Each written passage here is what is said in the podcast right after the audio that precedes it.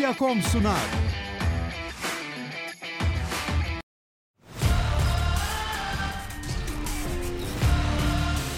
Tekno Seyir sunucu sponsoru DGN Teknoloji. Tekno Seyir'de yeni bir muhabbet bölümüne daha hoş geldiniz. Ben Murat Gamsız. Karşımda Levent Bekcan var ama bir de Bartu Bölükbaşı var. Şimdi Bartu bizim böyle konuk ol- olan ama aslında konuk olmayanlarımızdan. Bizden sayılır. Evet, O evet. yüzden ona Evet. yine konuk muamelesi yapmayacağız burada. O, o sohbetimizden anlaşılacak zaten. Hoş geldin Bartu. Hoş bulduk abi. Ee, şimdiden kusura bakmayın diyorum çünkü biraz ağır grip geçiriyorum. Sesim her an gidebilir. Herkesten özür dilerim Evet. baştan. Geç, geçmiş olsun, geçmiş olsun. Çok sağ ol. Hani çok sağ ol. Ee, sabahtan beri haberleşiyoruz seninle. Olacak mı? Ses neye gidecek? Bileme şey yaptık, bekledik. Neyse, güzel şey oldu. Ee, iyi oldu. Ee, hoş Evet. geldin. Chatten de bir- diyelim. onay alalım hani seslerle ilgili. Ee, ben şimdi senin sesini bayağı bir arttırdım ama yine de chat karar versin. Evet e, şimdi bizim muhabbet bölümümüz klasik yine e, bir dördüncü konuğumuz aslında izleyici. Onlar da bize soru soruyorlar. E, Bartu'ya da sorularınızı iletebilirsiniz ben buradan okurum. E, tabii ki katıldan katılabilirsiniz bize de destek olmak için. Aynı zamanda chat imkanlarını kullanabilir. Twitch'ten de Prime'larınızla bize destek olabilirsiniz. Evet. Çok teşekkürler. Şimdi Bartu'yu tanıyorlar bizim aileden dedik ama şimdi bir sürü kişi de var. Hani Hı hı. yeni gelmiş bir sürü kişi de var. Ee, Bartu Bölükbaşı bir e, yazar, çizer, sanatçı. Başka sıfatları da var ama benim en çok hani benim için öne çıkanlar bunlar. Ee, çok genç bir isim, yetenekli bir isim. Ee, Yani şeye de şaşırıyorum. Şimdi bir yandan hani uzun süredir takip ediyoruz falan demek istiyorum ama ya o kadar da değil aslında fakat o kadar çok eser var ki Hı hı. nispeten kısa bir süre içinde zor beynim zorlanıyor buna e, oturtmakta. Bartu sen genelde e, Türk kültürü, Orta Asya kültürü üzerine çalışıyorsun. Eski Türk kültürü üzerine e, eserlerin var. E, Birçok eserin var. Hani orada farklı şeylerin de var. O kültürü kullanarak kendi yarattığın dünyalar da öyle diyeyim. e, dünyalar da var. E, yanlış bilmiyorum değil mi? Hani şu anda senin çalışmaların hep bu temada. Tabii abi ya ben aslında şöyle toparlayabilirim onu. Ben Eskişehir Tabii ki. animasyon çıkışlıyım. 2016. Tamam. 2016'da çıktıktan sonraki iki ay içinde ben zaten Ahmet Ümit'le temas kurmuştum. İlk işimi Ahmet Ümit'in Elveda Güzel Vatanım romanını çizgi romanlaştırarak yapmıştım. Orada da Doğru. yine Türk tarihiyle ilgileniyordum ama daha geç döneme odaklanmıştım. İttihat Terakki ve Erken Cumhuriyet dönemiyle ilgiliydi. Daha çok uğraştığım Tamam. dönem. Ee, Daha sonraki süreçte aslında ben Çek Cumhuriyeti'ne gittikten sonra netleştirdim biraz ne yapmak istediğimi. Yani üniversite Tamam. yıllarında şimdi mesleki olarak uzmanlaşıyorsunuz tabii. Yani çizgi roman, illüstrasyon bu alanda gidiyorsunuz ama esas hani olgunluk eserleriniz neye göre üreteceksiniz? O biraz tabii tecrübe ve zaman istiyor ya. Onu Çek Cumhuriyeti'ne gittiğimde tam olarak keşfetmiş oldum. Geri geldikten sonra başladım eski Türk mitolojisi teması tam anlamıyla profesyonel çalışmaya. Daha Tamam. sonrasında Gesar'la ilgili bir çizgi roman, e, bir roman, üstüne Türk mitolojisi atlası, üstüne eski Türk portrelerini çıkardım en son.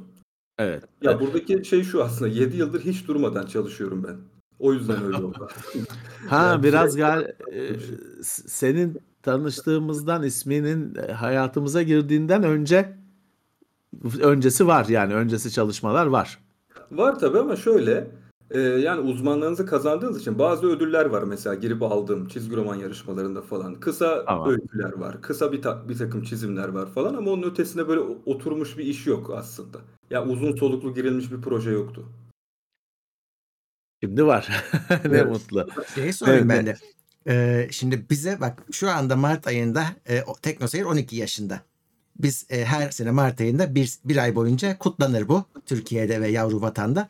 E, şimdi hala bize şunu soruyorlar. Diyorlar ki 2023 yılında sizin gerçek işiniz bu mu? Siz bundan mı para kazanıyorsunuz? Hala bu sorulur. Çünkü insanların bazen aklı eremiyor. Yani nereden para kazanıyorlar diye. E, şimdi sana aynı soru geliyor mu? Ya sen çizimden mi kazanıyorsun hayatını? Abi çok fazla geliyor. Hatta bu Murat Sönmez'e de geliyor biliyorsun. Murat abi. Hmm. Ben mi sordum Murat abi? Abi sen buradan mı para kazanıyorsun? Ya bu bazen kaçınılmaz oluyor. Bizim işimiz tanımlı değil ya şimdi. Ee, bir de freelance olarak çalışıyoruz. Benim de şahıs şirketim var mesela. Onun üstünden bir şeyler yapmak zorunda kalıyorsunuz. Ya mevzu şu aslında. Ben hem kendi yayıncılık faaliyetimi yapıyorum. Bu çizgi romanlar, romanlar, işte atlaslar aracılığıyla falan. Bir taraftan da sektörde mesela bazı dizilere ve oyun projelerine danışmanlık veriyorum. Bu şekilde Tamam. aslında. Yani bu ikisi birden devam ediyoruz. Bazen de yabancı mesela dergilere, süreli yayınlara falan kapak yaptığım oluyor, illüstrasyon yaptığım oluyor. Yani tek bir işle aslında uzun süreli uğraşamıyorsunuz. Türkiye'de yayıncılıkta düşünüldüğü gibi bir para yok. Gerçekten yazarların özellikle çizerlerin tarafında geçinmesi çok zor tek başına. Yani şöyle olması lazım. Çok büyük bir yazar olacaksınız. Böyle bir anda 1 milyar lira falan koyup bir yayın evine alacaksınız da o yayın evinden kitaplarınız çıkacak ancak o zaman siz tamamen kitaplarınızla yaşayabilirsiniz. Çok bilinen bir durum Doğru. değil. Doğru, doğru. Evet. Ee, pa- para kazanacaksan kitap yazmayı düşünmeyeceksin.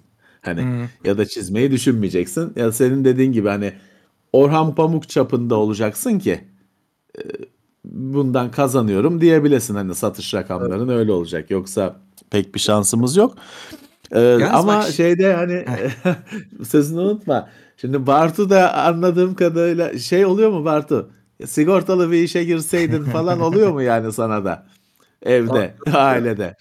Gerçekten ben ta böyle ortaokul, lise hayatımdan beri şeyden çok korkmuşumdur ya. Böyle sabah 8.30-5 bir işim olacak falan. Takım elbise, kravatla gitmek zorunda kalacağım. Hayatımda gördüğüm en büyük kabuslardan biridir. İyi ki öyle bir şey girmedim. Ya benim işimin en iyi tarafı başka insanlarla uğraşmıyorsun abi. Başkasının arkasını toplamıyorsun. Aslında Evet. küçük girişimci gibi oluyorum ben. Yani tek Hmm. başına kendini yürüten bir insan oluyorsun. Dolayısıyla biraz serbest meslek gibi oluyor. Yani belli Doğru. yükümlülüklerin yok işte ama Türkiye'de zaten çalışan sınıfların durumu korkunç. Özellikle 9-5 Tabii ki. çalışan e, kentli emekçilerin mesela. Yani adamların izinleri bile patronun iznine tabi. Tabii. Yani sendika Tabii. yok, örgütlenme hakkı yok, çalışma Tabii. saatleri 12 saat, 14 saat arası. Yani verdikleri yemek kartları yetmiyor, toplu taşıma kullanıyorsunuz falan. Bunlar çekilecek dertler değil. O açıdan çok Tabii, şanslı tabii. olduğumu düşünüyorum. Valla öyle ama işte e, bir yandan da e, hani komşu gelir anneni şey diye yer. Bir işe girseydi falan diye yer. Ya hala gibi ya. Bizde de şey Anne- vardı mesela akademiye gir vardı. Sanki akademi çok Heh. bir şeymiş gibi. Ya bundan 15-20 yıl önce olsa evet bir güvenceli alan olduğu söylenebilirdi. Yani gelirleri ortalamanın üstündeydi. Bazı Tabii. okullarda mesela bizim Anadolu Üniversitesi gibi e, döner sermaye vardı. Tamam mı ya? Bunun gibi Doğru. şeylerden katkılar alabiliyorsun. iyi yaşıyordunuz. Şu an öyle bir durum da yok yani. Şu an akademi ka- tamamen kapanmış bir alan. Oraya girip de yaşayamazsınız. Biraz şey sektördeki çizerler bu yüzden aslında NFT'ye girmek zorunda kaldılar diyeyim. Ya bir kısmı isteyerek girdi, bir kısmı Doğru. para var diye girdi sonradan. Doğru. Ama aslında olumlu oldu. Çünkü yani dijital işlerin telif kapsamına alınması bir takımdan parasallaşması anlamına geliyordu bunun. E buradan Doğru. da hayatını geçindirebilen arkadaşlarımız var. Aslında eskiye göre daha iyi. Oyun sektörünün mesela gelişmesi bizi çok kurtardı. İnanamazsınız yani o dönüşüme. Hatta sorarsanız ayrıntılı bir şekilde anlatırım nasıl dönüştürdüğünü piyasayı da o. Ee, Tamam. o bizim hayat standartlarımızı 3-4 kat falan arttırdı genel olarak. Çok iyi, çok iyi, çok iyi iyi haber bunlar. Peki şeyin mesela e, sana bu üreten tarafında olan birisi olarak etkisi var mı? Şimdi bir ya benim zamanımda işte çizgi roman e, şeydi. Ne Tay yayınları falandı. Yüzbaşı Volkan falan filan. Hani düzensiz çıkar, şey değil. e, kalitesi de değişken falan filan ve bir de hani çok çizgi roman çok mesela hani kötü görülürdü. Hani biz ailelerimiz okuma derdi. Öğretmenimiz ilkokulda öğretmenin okuma derdi. Hatta ben şeyi hatırlıyorum ya benim ilkokulda benim öğretmenim şey dedi.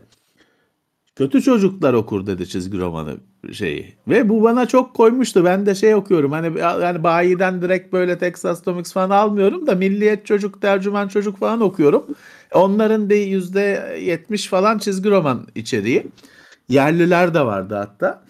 Ee, şey hani kötü olmuştum bayağı bir dokunmuştu bana. Hani ee, ne oldu bir anda serseri mi olduk şey mi berduş mu olduk çizgi roman okuyor milliyet çocukta şey okuyoruz diye şirinleri okuyoruz diye. Ee, şimdi ya şeye ben inanamıyorum. Hani dükkanlar var ve ya çizgi roman dükkanı ya bütün raflar dolu. Ee, pahalı ayrı bir mesele ama hani hep şey modundayım gezerken. Aa bu da çıkmış, aa bu da çıkmış. İşte Türkçe'ye çevrilmiş, Türkiye'de basılmış.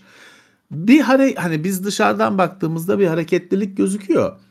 Size yansıyor mu? Üreten tarafa bir etkisi var mı?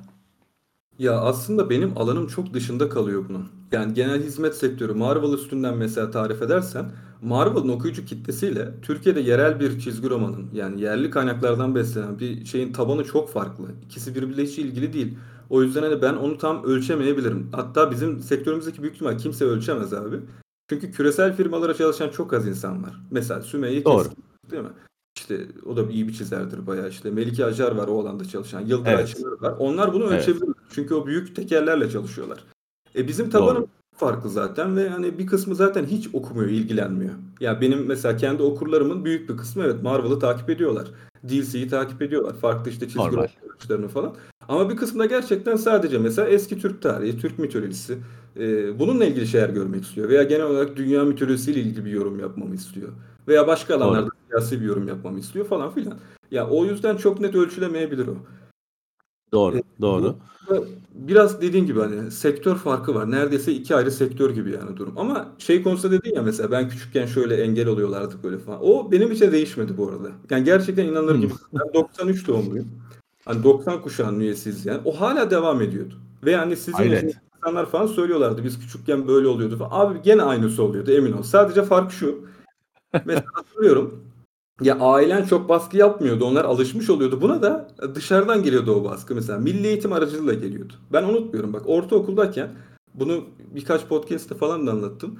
Ya matematik dersinde ben işte başarısız oluyorum diye artık şey yapmaya başlamıştım. Şimdi çizime de yatkınlığım var ya. Prizmaları falan boyuyordum, renklendiriyordum böyle. Çizim yapıyordum. Şimdi deli oldu hoca tamam mı? Geldi. Shading. Yani ha shading yapıyordum doğru. Kiliyorsun falan böyle tarama şeyle. Adam delirdi ya. Kaldırdı beni ayağa bütün sınıfta. Dedi ki işte böyle çizen adamlardan hiçbir şey olmaz dedi. Bunlar zaten güzel sanatlara gider dedi. Gidecekleri yer burasıdır bunların falan. Zihniyete bakar mısınız ya? Bu insan öğretmen ya. Bu insan öğretmen Maalesef. ya bu ülkede yani. Ya benim mesela iktidar olduğum bir ülkede bu adama ben müebbet veririm ya ertelenme. tamam ya mi? bir genç çocuğun dimağını bu kadar kırmaya çalışmak çok büyük bir suç olmalı bence. Ne yaparsa Tabii, yapsın. Mesela tabii. spor da olabilir bu. Müzik faaliyeti de olabilir, resim de olabilir falan filan. Ama ülke geri kalmış bir ülke olduğu için eğitim personelleri de geri kalmış büyük oranda. O yüzden böyle saçma sapan yansımalarda bulunuyorlardı. Mesela bak öyle bir örnek vereyim sana. Ben ortaokulda güzel sanatları deneyecektim. Bu olay yüzünden bak ben unutmuşum travma yüzünden. Bir gün sordum aileme dedim ki ya ben niye gitmedim ki ortaokulda şey. Ya biz seni aslında gitmeni istedik de. Senin hocan sana böyle bir azar kaymış milletin içinde. Sen istemedin dedi. Ben bak unutmuşum travma yüzünden. Değil Bu mi? kadar ağır oluyor. Ben belki de liseyi atıyorum çok daha iyi geçirebilirdim eğer güzel sanatlara gitseydim. Dolayısıyla yani öğretmenlerin kalitesi çok belirleyici. Burada mesela bir tane öğretmen bu şekilde benim 4-5 yılımı çaldı ya. Lisedeyken de başka bir öğretmenim müthiş bir şekilde yardım etti bana gene. Ya kolumdan tutacak dedi ki oğlum senin bazı derslerde başarısız olmanın sebebi senin hani şey yapman değil. Sen başka bir kumaştan yaratılmışsın yani. Senin başka bir şey yapman gerekiyor. Senin güzel sanatlarda olman gerekiyor. O yüzden ben araya gireyim. Konuşayım senin diğer hocanla. Ölmeyeceğin kadar geç diğer derslerden. Sen gene gir de yani. Bir şekilde şey yapalım. Ondan sonra da atölyeye git. Oradan güzel sanatlara hazırlan dedi mesela. O kadın sayesinde ben buradayım ya resmen. Böyle bir durum var. O araya girmemiş olsa ben belki bir de üniversite kaybedeceğim. Doğru. Böyle Doğru. Ya doğru. şöyle Bazen Türkiye'de şey oluyor. e, sistematik Ha, buna- kötülük Murat, vardır ama sistematik iyilik yoktur. E, siz ya bir Bartu Bölükbaşı yetişiyorsa onu sistem üretmez. O sisteme rağmen kendi çabasıyla oluşur. Aynı şeyi Levent abi için de söyleyebiliriz.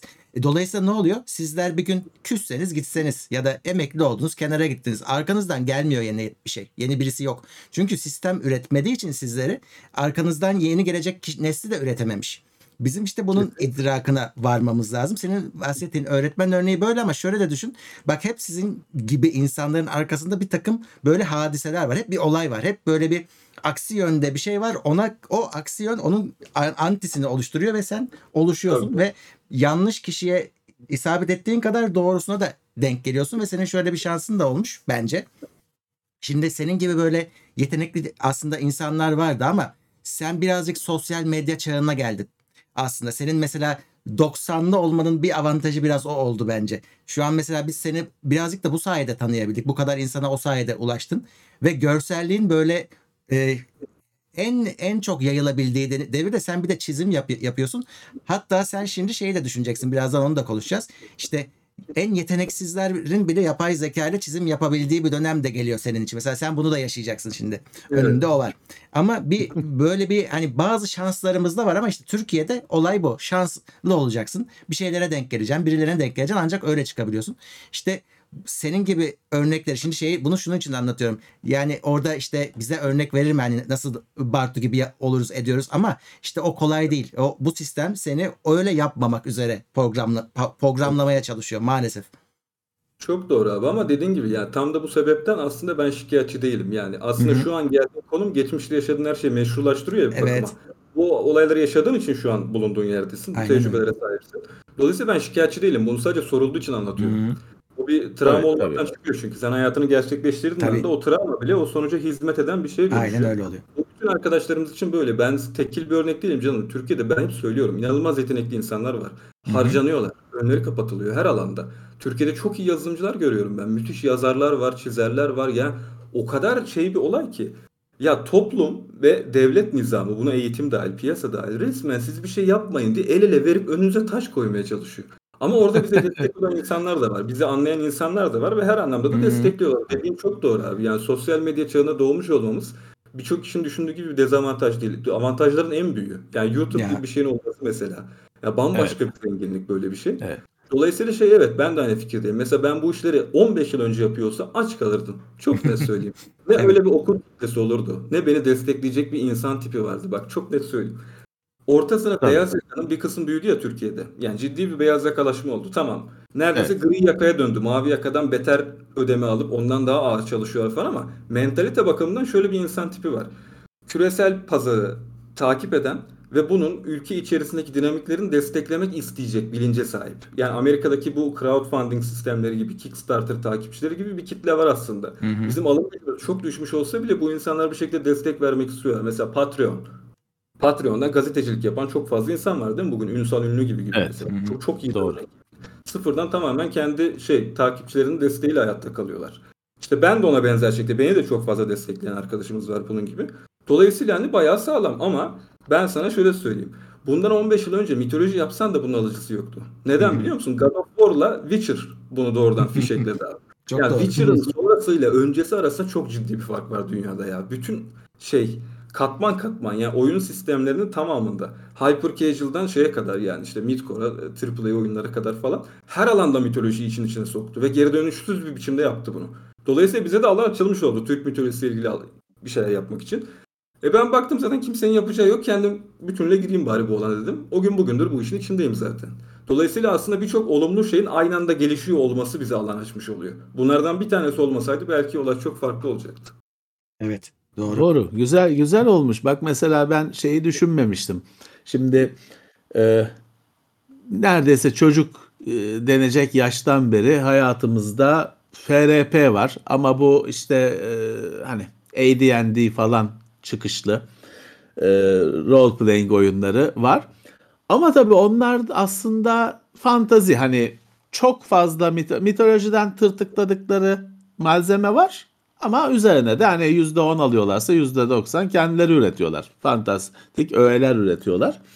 Şeyi düşünmemiştim. Şimdi evet senin bahsettiğin gibi God of War, Witcher bunlar var olan mitolojilere dayanarak üretilmiş. Bunlar da birer kurgu ama e, çok daha e, şeyde dünyada olan e, geçmişi olan mitolojilere dayanarak üretilmiş şeyler. Ben bunların böyle bir farklı bir bakış yarattığını düşünmemiştim. E, Ama ne güzel senden böyle bir şey duymak. Demek ki bir şey olabiliyor. Hiç beklenmese de bahane olabiliyor, kapı açabiliyor.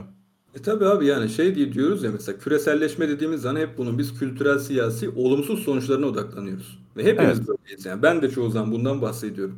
Ama olumlu olan bazı sonuçları da var. Mesela işte Tolkien'in külliyatının evrenselleşmiş olması çok olumlu bir sonuçtur mesela. Tolkien'in kendi kaynaklarına baktığın zaman oldukça Batı ve Kuzey Avrupalı bir evren olmasına rağmen bunun çeşitli dinamiklerle dünyanın bütün ülkelerinde o, o toplumların kendi halk masallarına bağlanarak koskocaman bir evrensel ev, şey olduğunu görüyorsun. Artık evrensel bir lore haline geldi. Yani Yeni Zelanda'daki yerli çocuk da İngiltere'deki çocuk da, Afrika'daki çocuk da, İspanya kırsalındaki çocuk da Yüzüklerin Efendisi'ne baktığı zaman aynı romantik hissiyata bürünüyor. Bu olayın tamamen evrenselleştiğini gösteriyor. Bir benzeri Star Wars'ta Doğru. var.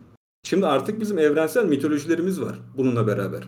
O yüzden yeni yaptığımız bir şeyin de evrensele temas etmesi gerekiyor. Hem tasarım anlamında hem oyun sistemi anlamında. Yani tek başına kapalı kuru bir evren olarak kendi içine hapsolan bir yapının, bir evrenin yaşamaması bu yüzden. Yani küreselleşme bir Evet. şeyleri evrenselleşmeye zorluyor zaten. Sen temas etmediğinde geri kalıyorsun. Witcher şimdi yani çok enteresan bir örnek. Benim en sevdiğim örneklerden biridir. O yüzden bu kadar üstüne şey yapıyorum da. Ya Sapkowski 1970'e kadar sadece Polonya'da tanınan bir adam. Hatta 90'lara kadar yani. Tamam 2 milyon 3 milyon falan satmış kitaplar ama Polonya dışında kimsenin tanıdığı yetki yok mu? İlk defa CD Projekt'in oyunu sayesinde bu adam evrensel bir yazar haline geldi yani. Ben de o şekilde okudum, haberdar oldum. Yani Çek Evet. Cumhuriyeti'ndeydim ben mesela. Daha İngilizcesi artbook'u falan çıkmamıştı. İlk başta Slav ülkelerinde yayıldı Witcher mesela. Ya artbook'ları falan çıktı. Ben Çekçesini almıştım onu. Sonradan bir anda İngilizceye çıktı, Türkçe yayınlandı, oraya bu oldu falan derken çok başka bir noktaya geldik. Peki Doğru. E, ben e, bizim geçmişte bu sohbetlerde de konusu açılan kendimizce yorumladığımız bir konu. Bugünün işte Örümcek Adamı, Thor'u, Thor aslında şey değil o zaten bir şey bir karakter. İşte Örümcek Adamı, başka ne var? Onun düşmanları, ahtapotlar bir şeyler falan var. Superman var, Batman var. Bunlar da geleceğin mitolojisi mi acaba? Şöyle söylenebilir abi. Genellikle bütün mitolojik kahramanlar arketiplere dayanır. Yani Joseph Campbell'ın bu Tanrı'nın maskeleri serisini incelediğiniz zaman orada şunu görüyorsunuz. Belli arketipler var. Bütün kültürlerde onlar yaşamaya devam ediyorlar. Mesela ihtiyar bilgi adam. Ee, Doğru. Prenses. Mesela bakire, cadı. Bunlar mesela ana tanrıçanın çeşitli yüzleri. Bilgi adamda da var mesela. Bazen Odin olarak karşına çıkıyor. Bazen Zeus olarak. Bazen işte şey farklı karakterler olarak karşına çıkıyor. Kahraman tipleri var gene. Dolayısıyla bir de düzenbazlar var. Yani genellikle oyun bozan, hileci, düşman olan Evet. gruplar. Bunların çeşitlendirilmesinden kahramanlar oluşuyor ve dediğim gibi bütün dünyada var zaten. Dolayısıyla bunlar her dönem ortaya çıkıyorlar. Her dönem aslında o mitolojik kahramanlar var. 1940 ile 80 arası bunlar evet mito şeydi. eee, süper kahraman formatında ortaya çıktılar. Yani Superman, Batman gibi. Evet. DC ve Marvel kahramanları gibi. Niye? Metropoller merkezliydi çünkü. Yani dünyadaki veri akışını büyük metropoller belirliyordu. Onların da büyük kısmı ABD'de olduğu için, en büyükleri orada olduğu için ABD kendi mentalitesini yansıtıyordu. Ama günümüz itibariyle oradan kopuldu. Küreselleşme zaten daha az görünen bölgeleri de öne çıkardığı için, olumlu veya olumsuz anlamda dediğim gibi. Atıyorum Fransa öne çıktı. İşte Avustralya öne çıktı, Afrika öne çıktı. Bugün Fransa'da şey Fransa'da şeye şaşırırsınız. Edebiyatın büyük bir kısmı Afrika kökenli Fransızlar tarafından yür- yürütülüyor şu an. Çok şaşırırsınız yani. Bu sanatsal etkinlikler de böyle bu arada. Mesela bir şamanizm sergisi oluyor Fransa'da. Sibirya şamanizmini görmüyorsunuz. Afrika şamanizmi var orada. Afrika maskları falan kullanılıyor. Yani en böyle e, nasıl ifade edeyim underrated şeyleri bulup dünyanın her tarafından daha oryantalist perspektifle onları seçki haline getirip yeniden sunuyorlar topluma. Dolayısıyla mentalite farkları var ama kahramanlar her dönemde o arketiplerden birine bürünüp bizim karşımıza çıkıyor. İleride de çıkmaya devam edecek. Ama ben artık şeyin süreceğini sanmıyorum. Çoktan bence bitti o iş. Yani bu kadar metropollü Amerikan kahramanların merkezinde olduğu bir evren bence yıkılıyor çoktan. Yani bak onun son örneği o evrenle dalga geçen ve onun çok ciddi bir eleştirisi olan Watchmen. Watchmen'den sonra bana kalırsa bu Boys diye bir dizi vardı ya o artık Evet. son dönemleri bence. İnsanlar bunu görüyorlar, ciddi bir şekilde eleştiriyorlar. Üstüne son artık analizlerini yapıyorlar ve o çağ kapanacak. Ben devam edeceğini düşünmüyorum. Yerine ne gelecek diyorsan öngöremiyorum neyin geleceğini. Ama şunu görebiliyorum.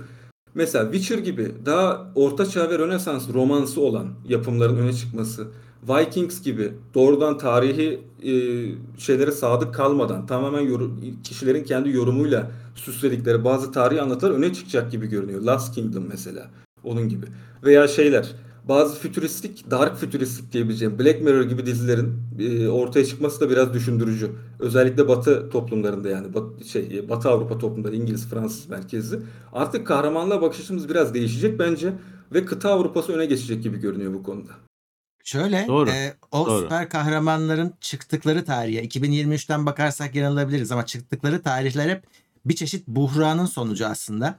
İşte Birinci Dünya Savaşı, İkinci Dünya Savaşı, Amerika'nın Vietnam'daki e, işte yenilgisi falan filan derken birazcık işte gerek moral olması açısından gerekse bir ideolojiyi e, pompalamak için Amerika süper güçtür. Hep arkasında bir itici güç var. Aslında şeyi göremiyor, göremiyor olmamız ondan. Bir sonraki buhran ne ve ne doğuracak?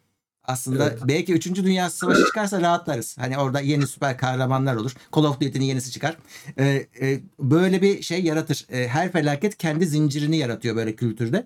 Belki şu anki buhran da yani şu an aslında kimine göre 3. Dünya Savaşı'nın içindeyiz. Ee, yeni e, bir takım is- şeyleri e, ihtiyaçları kendiliğinden doğuracaktır. Onu da hep beraber göreceğiz. Aynı fikirdeyim. Sadece şeye dikkat çekmek lazım. Şu anki dünyadaki düzenin geldiği format yüzünden yani bütün dünyadaki mülkiyet Hı rejimi, piyasanın belirlediği yapılar ve onları kontrol eden siyasi hareketler yüzünden e, garip böyle kötürüm bir ortaçağ romansı yapılmaya çalışılıyor her yerde. Onu fark ediyorum. Mesela Türkiye'de böyle Diriliş Ertuğrul gibi dizilerle görüyorsunuz onu. Bir garip bir Selçuklu Osmanlı fetişi var. Avrupa'ya bakıyorsunuz onun mesela Katolik uzantıları var gene. Güney işte İtalya, İspanya gibi bölgelerde. Hı hı. Yakın zamanda şey çok komikti bence. Suudiler Muaviye'yi öven bir dizi yapmaya kalktılar. Muaviye bu Emeviler döneminde iktidarı ele geçirmiş. Peygamberin Evet. torunlarını öldürmüş falan birisi aslında. Fakat aynı zamanda o Emevi imparatorluğunu kuran, o ilk İslam imparatorluğunun yayılmasını sağlayan kişilerden biri diye bilinir.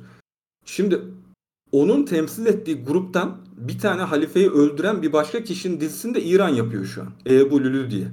Şimdi ikisi birbirine rakip ve ikisi de aynı ortaçağ romansını yapmaya çalışıyorlar. Yani bu çok garip bir olay. Yani dünyanın gittiği yer böyle bir neo feodal bir yapıya doğru gidiyor estetik olarak ve herkes kendi ilişkilendiği mirasın tam tersiyle vurmaya çalışıyor ötekine.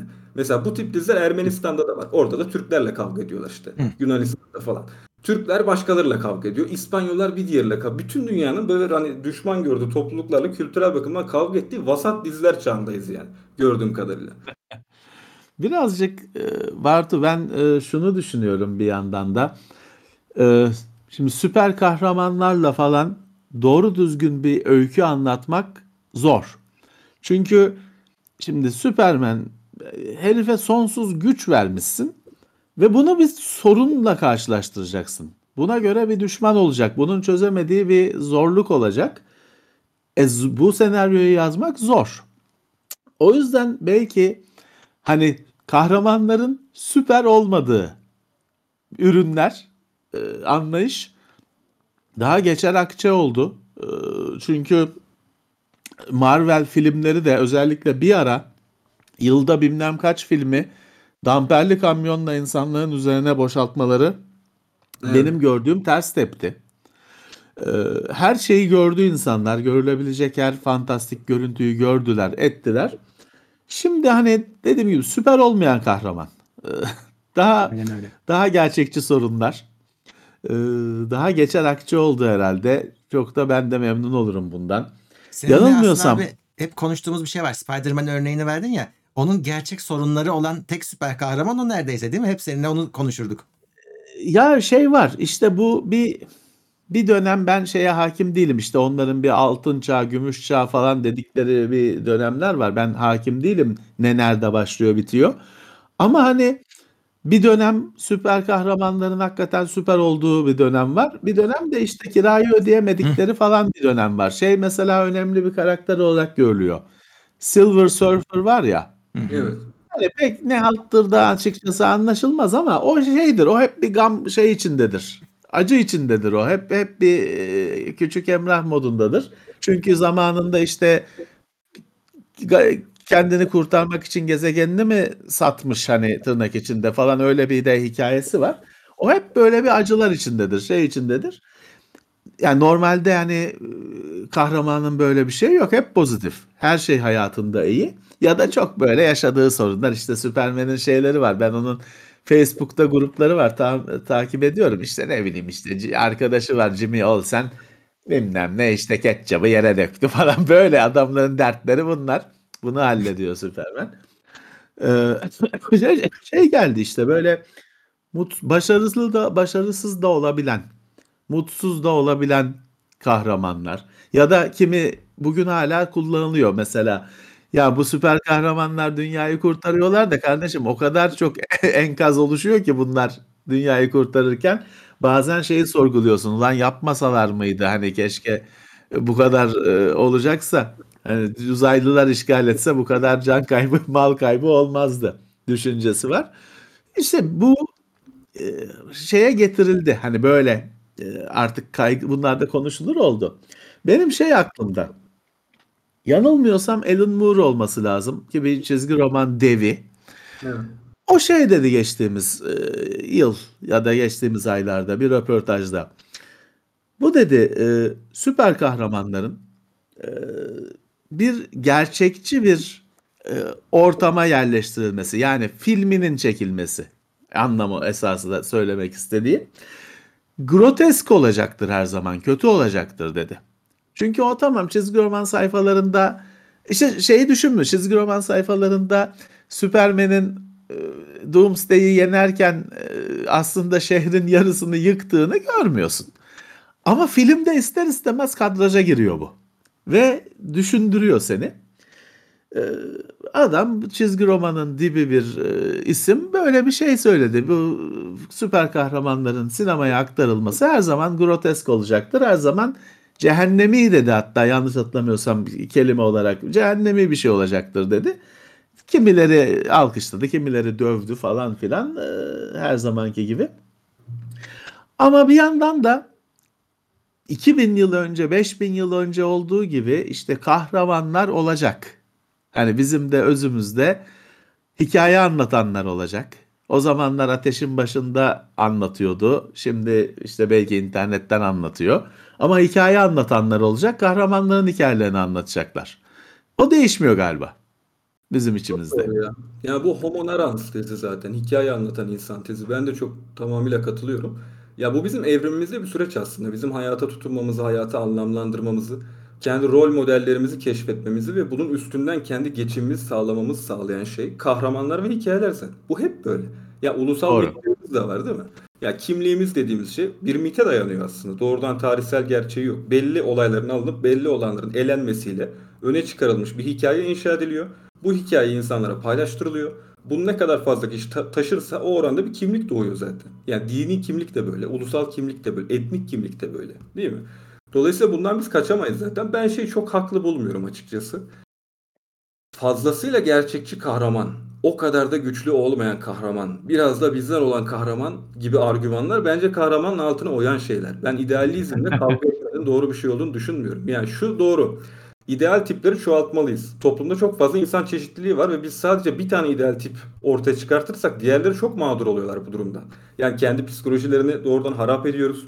Ona dönüşmek zorunda hissediyorlar, dönüşemiyorlar. Herkesin genetik yapısı aynı değil. Sadece spor yaparak elde edemiyorsunuz mesela müthiş bir vücudu değil mi? Yani yağ Tabii. oranı belli bir şeyde olması lazım. Kas sentezinizin falan.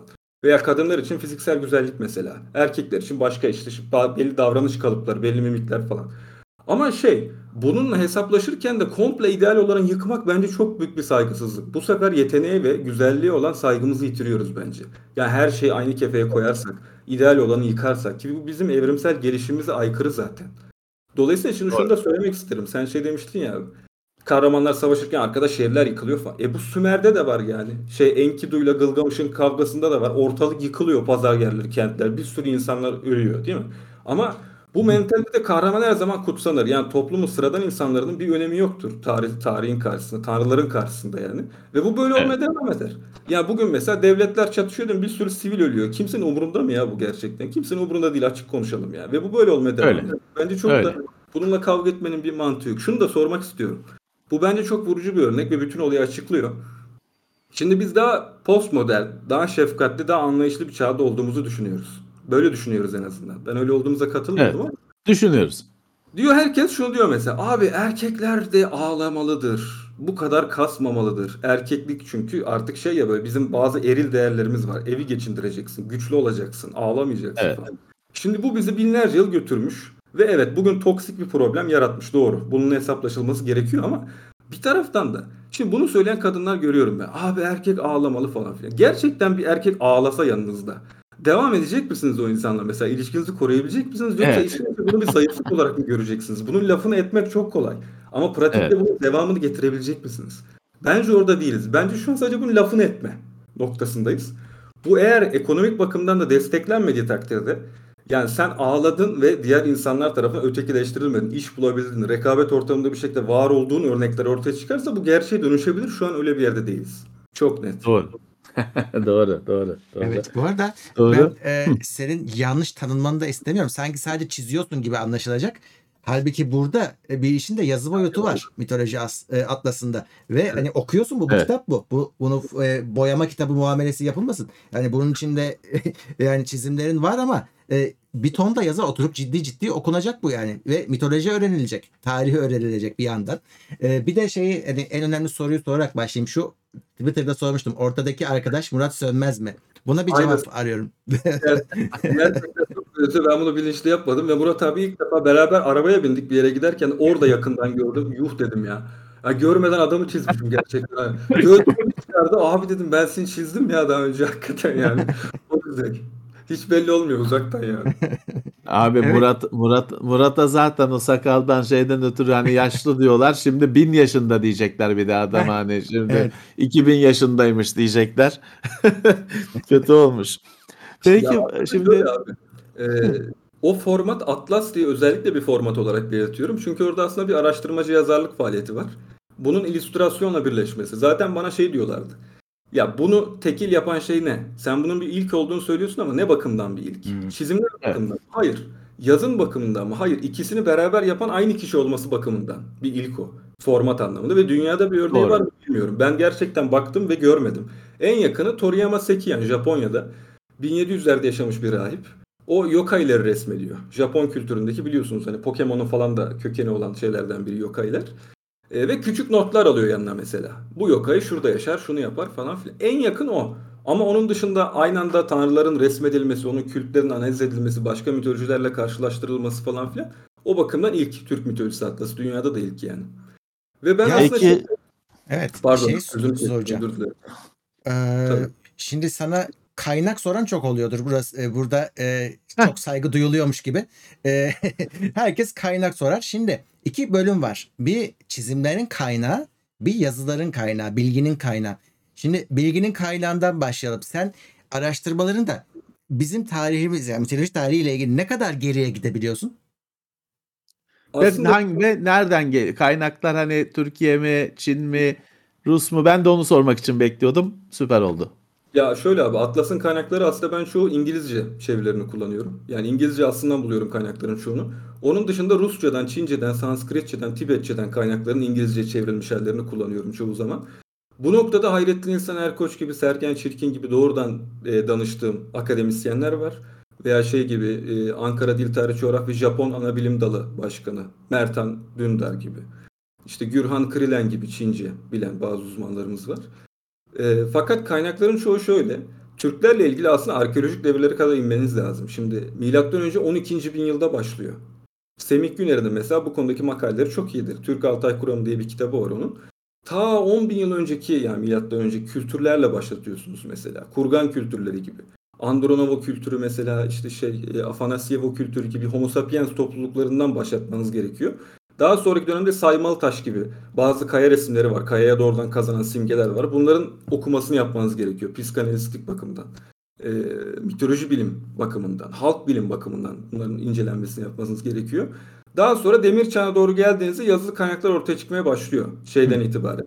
E, 6. yüzyıldan itibaren olması gerekiyor.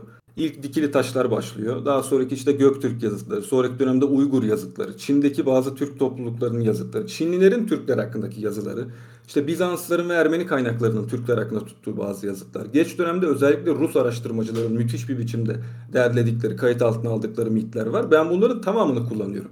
Ya 1750'lerin Sibirya'sında da mesela çok müthiş materyaller var. Hatta orada daha fazla var. Bildiğimiz Türk mitolojisinin %80'i Sibirya anlatılarından kaynaklanıyor zaten. Yani Dede Korkut falan çok küçük bir kısmı onun.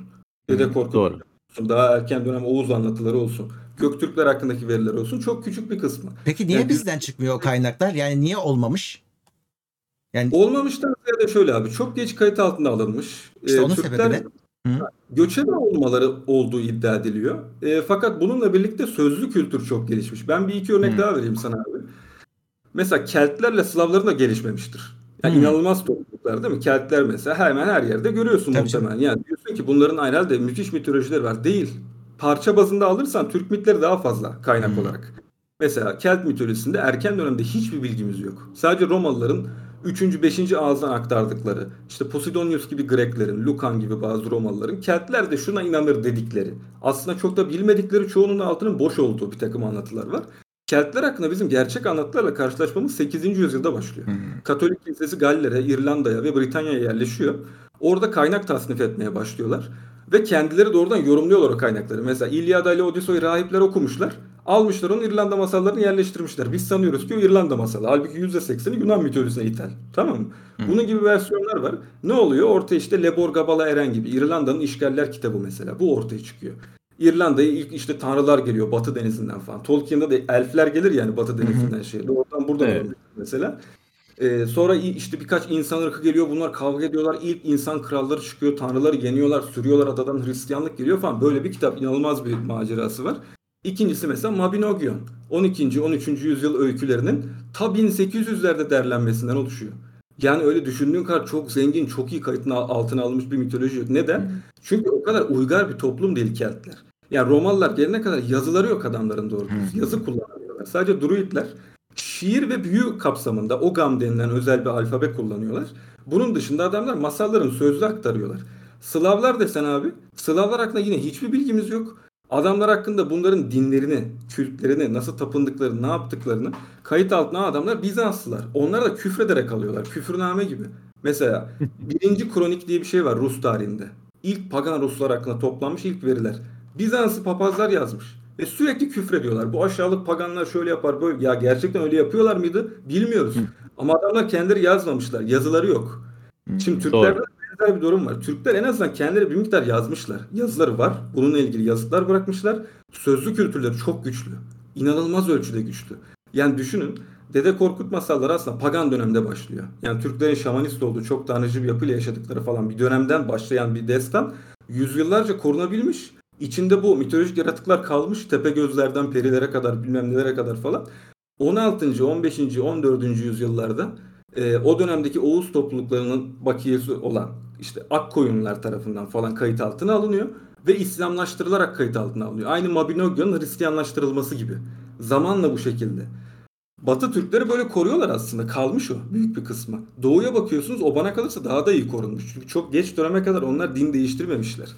Ve değiştirdikleri zaman da Budizm gibi kendi masallarına, mitlerine, tanrılarına zarar vermeyen bir dine geçmişler. O yüzden onların ritüelleri ve şemsiyesi etrafında Doğu Türklüğünün birçok masalı korunmuş Uygurlarda da.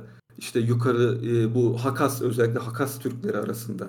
Yakut Türkleri arasında bugün bile bu ritüeller devam ediyor. Hakasya'ya gidin şamanist topluluklar var hala yani Yakut bölgesinde. Ya bunu devam ettirebilmişler. Tamamını korumuşlar. Sadece tanrıları ve anlatıları değil, ritüeller de yaşıyor.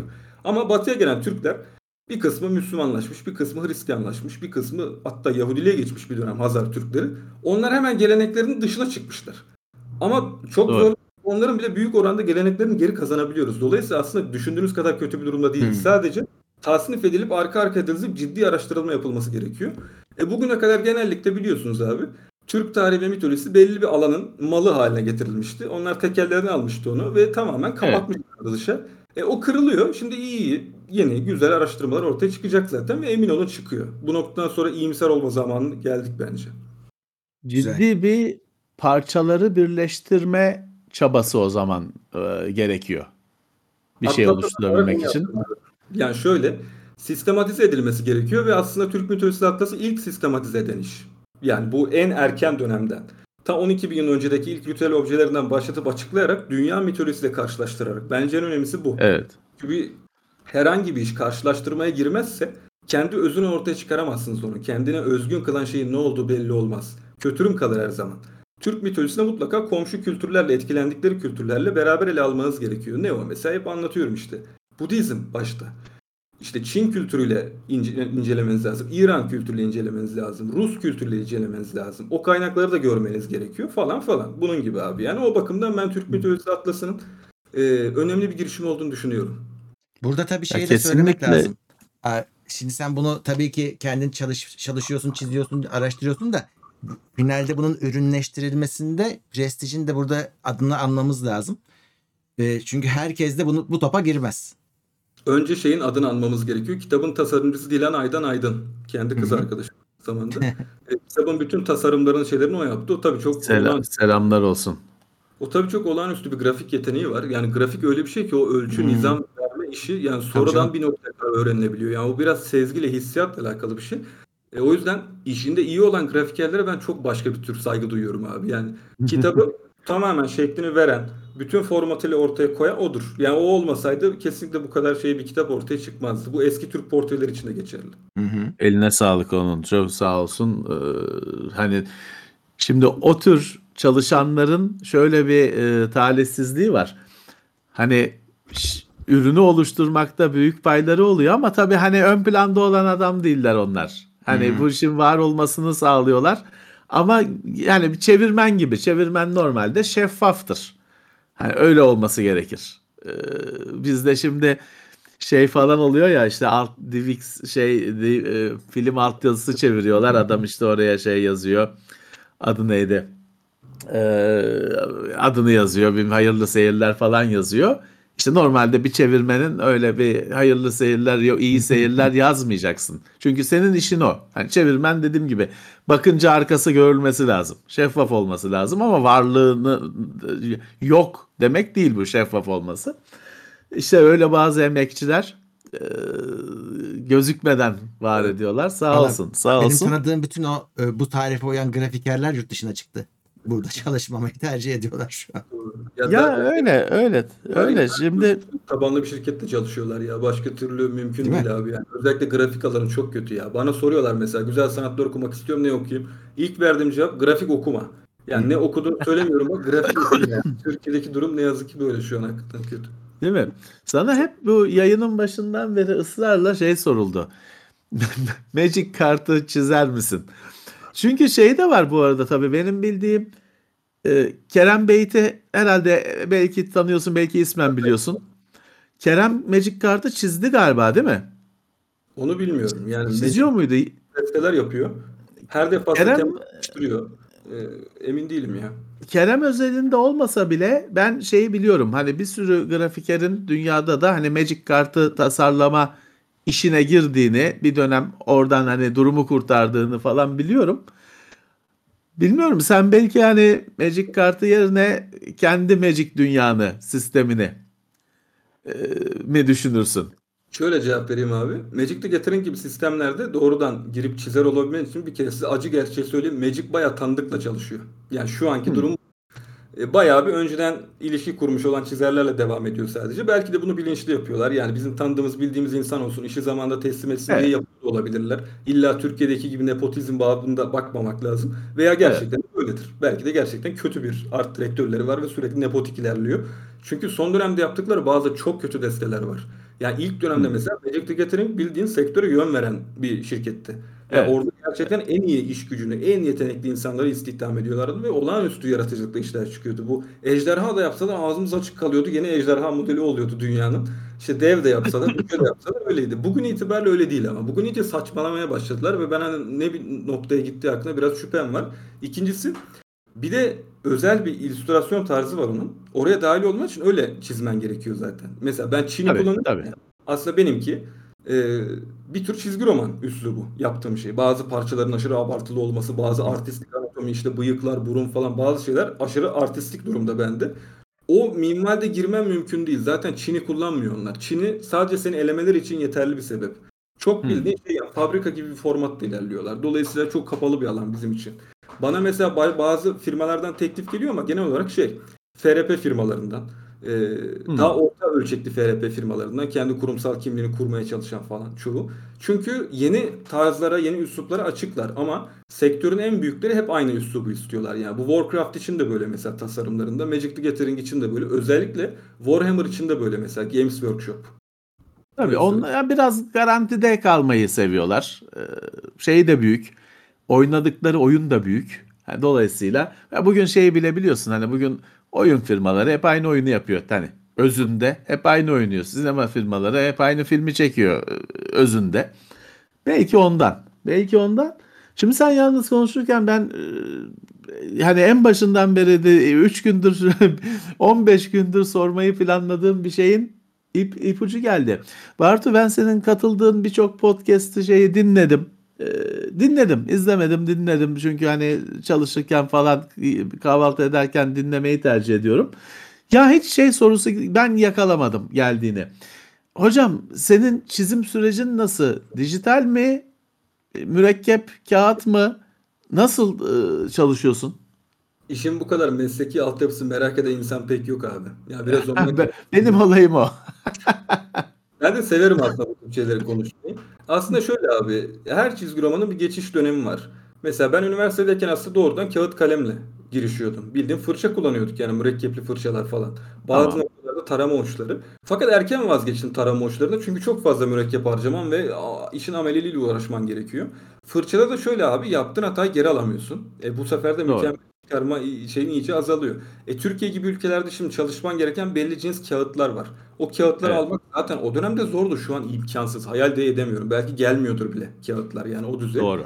E, Fırça kalitesi iyice kötüleşti. Eskiden Avrupa veya Kore malı fırçalar bulabilirdin. Şu an bayağı çok kötü Çin malı fırçalar geliyor. E, üniversite 3 gibi falan ben dijitale geçtim. İlk defa Wacom kullanmaya başladım o dönemde. Tamam. Company. Company'e geçtikten sonra ben abi Clip Studio Paint programını kullanıyorum. Clip Studio Tamam. zaten çizgi romancılar ve manga sanatçıları tarafından üretilmiş bir şey. Bütün işlerimi de onunla yaptım şu ana kadar. Yani 6 şey 5-6 tane kitap çıkardım onun üstünden. E, kritik bir noktada Dijitalde çalışıyorsun full. Evet evet tamamen dijitalde çalışıyorum. Renklendirmeyi de oradan yapıyorum. Yani şeyle hiç Tamam. bağlantım yok artık geleneksel çizim metotlarıyla. Ama Tamam. şöyle şunu söyleyebilirim. Eskizlerin tamamını hala ben tükenmez kalemle çalışıyorum. Yani günün işte atıyorum 3 saatte eskiz yapıyorsam bunu tamamen tükenmez yapıyorum. O sizin hata yapma miktarınızı azaltıyor. Sürekli tükenmez kullandığınız için geri alamıyorsunuz ya. Üstüne Tabii. bir de şey, çizgilerinizi çok inceltir. Faber-Castell siyah mesela. Herhangi bir tükenmez kalem alın. Ya bir ay yapın çizginiz inanılmaz incelir. Kumaş gibi olur bildiğin böyle dökülür çizgi yukarıdan aşağı. O yüzden ben çok önemli Çok iyi. olduğunu düşünüyorum çünkü kalem hakimiyetini doğrudan belirliyor. Siz tükenmez kalemle çalışıp da Apple'ın kalemine geçtiğinizde o farklılık düşündüğünüz kadar fazla değil. Bir kere alıştıktan sonra aynı minvalde gitmeye başlıyor. Bu da zaten Apple'ın çok iyi bir firma olmasıyla ilişkili. Mesela Wacom beni kanser etti en son. Öyle söyleyeyim sana. Çünkü piyas, piyasa fiyatı 75 bin lira oldu ya aletin. Abi bir sorun olsa ben 75 bin liraya nasıl toplayacağım ya yeni bir alet almak Değil için? Birinci örnek. İkincisi Wacom'un en büyük sorunu abi bugüne kadar bunların rakipleri yoktu. Tamam Apple falan ciddi bir Evet. rakip onlara bu şeyde. Ee, öyle olunca bunlar salıyorlardı komple. Saçma sapan güncellemeler yapıyorlar. Artık korkuyorsun Windows ikonunu görünce böyle aman güncelleme gelmesin falan. Ödüm patlıyor tamam mı? Çünkü Bozulacak bir şeyler. Abi bastığın anda bir şey iptal ediyor. Ya buradaki Tamam. sorun şu. Çizim e, donanımıyla yazılımın şeyin Windows'un aynı cihazda olmaması gerekiyor. Yani çok hantallaştırıyor. İşte bunun ısı ayarı var. Elini terletiyor mesela. Adam gibi çizemiyorsun falan. Korkunçtu ya. Yani 2-3 yıl bununla uğraştığıma inanamıyorum. Öyle söyleyeyim sana. Şimdi Apple'a geçtim. Bütün sorunum çözüldü bir anda. Çok memnunum yani o açıdan. Şimdi iPad neyle- mi? iPad mi? Evet evet iPad kullanıyorum. Peki e, şimdi, e, şöyle bir şey sorayım o zaman yakalamışken. Ay- işin yazılım kısmında hani donanım kısmındaki avantajını söyledin. Yazılımda da e, herhalde büyük fark var değil mi? Ya da şöyle söyleyeyim. E, bugün bir amatör meraklı bir şeye başladığı zaman senin orada bak şu yazılımı kullan onunla başla diyeceğin bir yazılım olur mu? Kesinlikle yani Clip Studio'yu söyleyebilirim. Ya ben renklendirmeyi de çizimi de oradan yapıyorum. Ama buradaki belirleyici olan şey şu abi. Wacom'da Clip Studio bir kere aldığında program senin oluyor.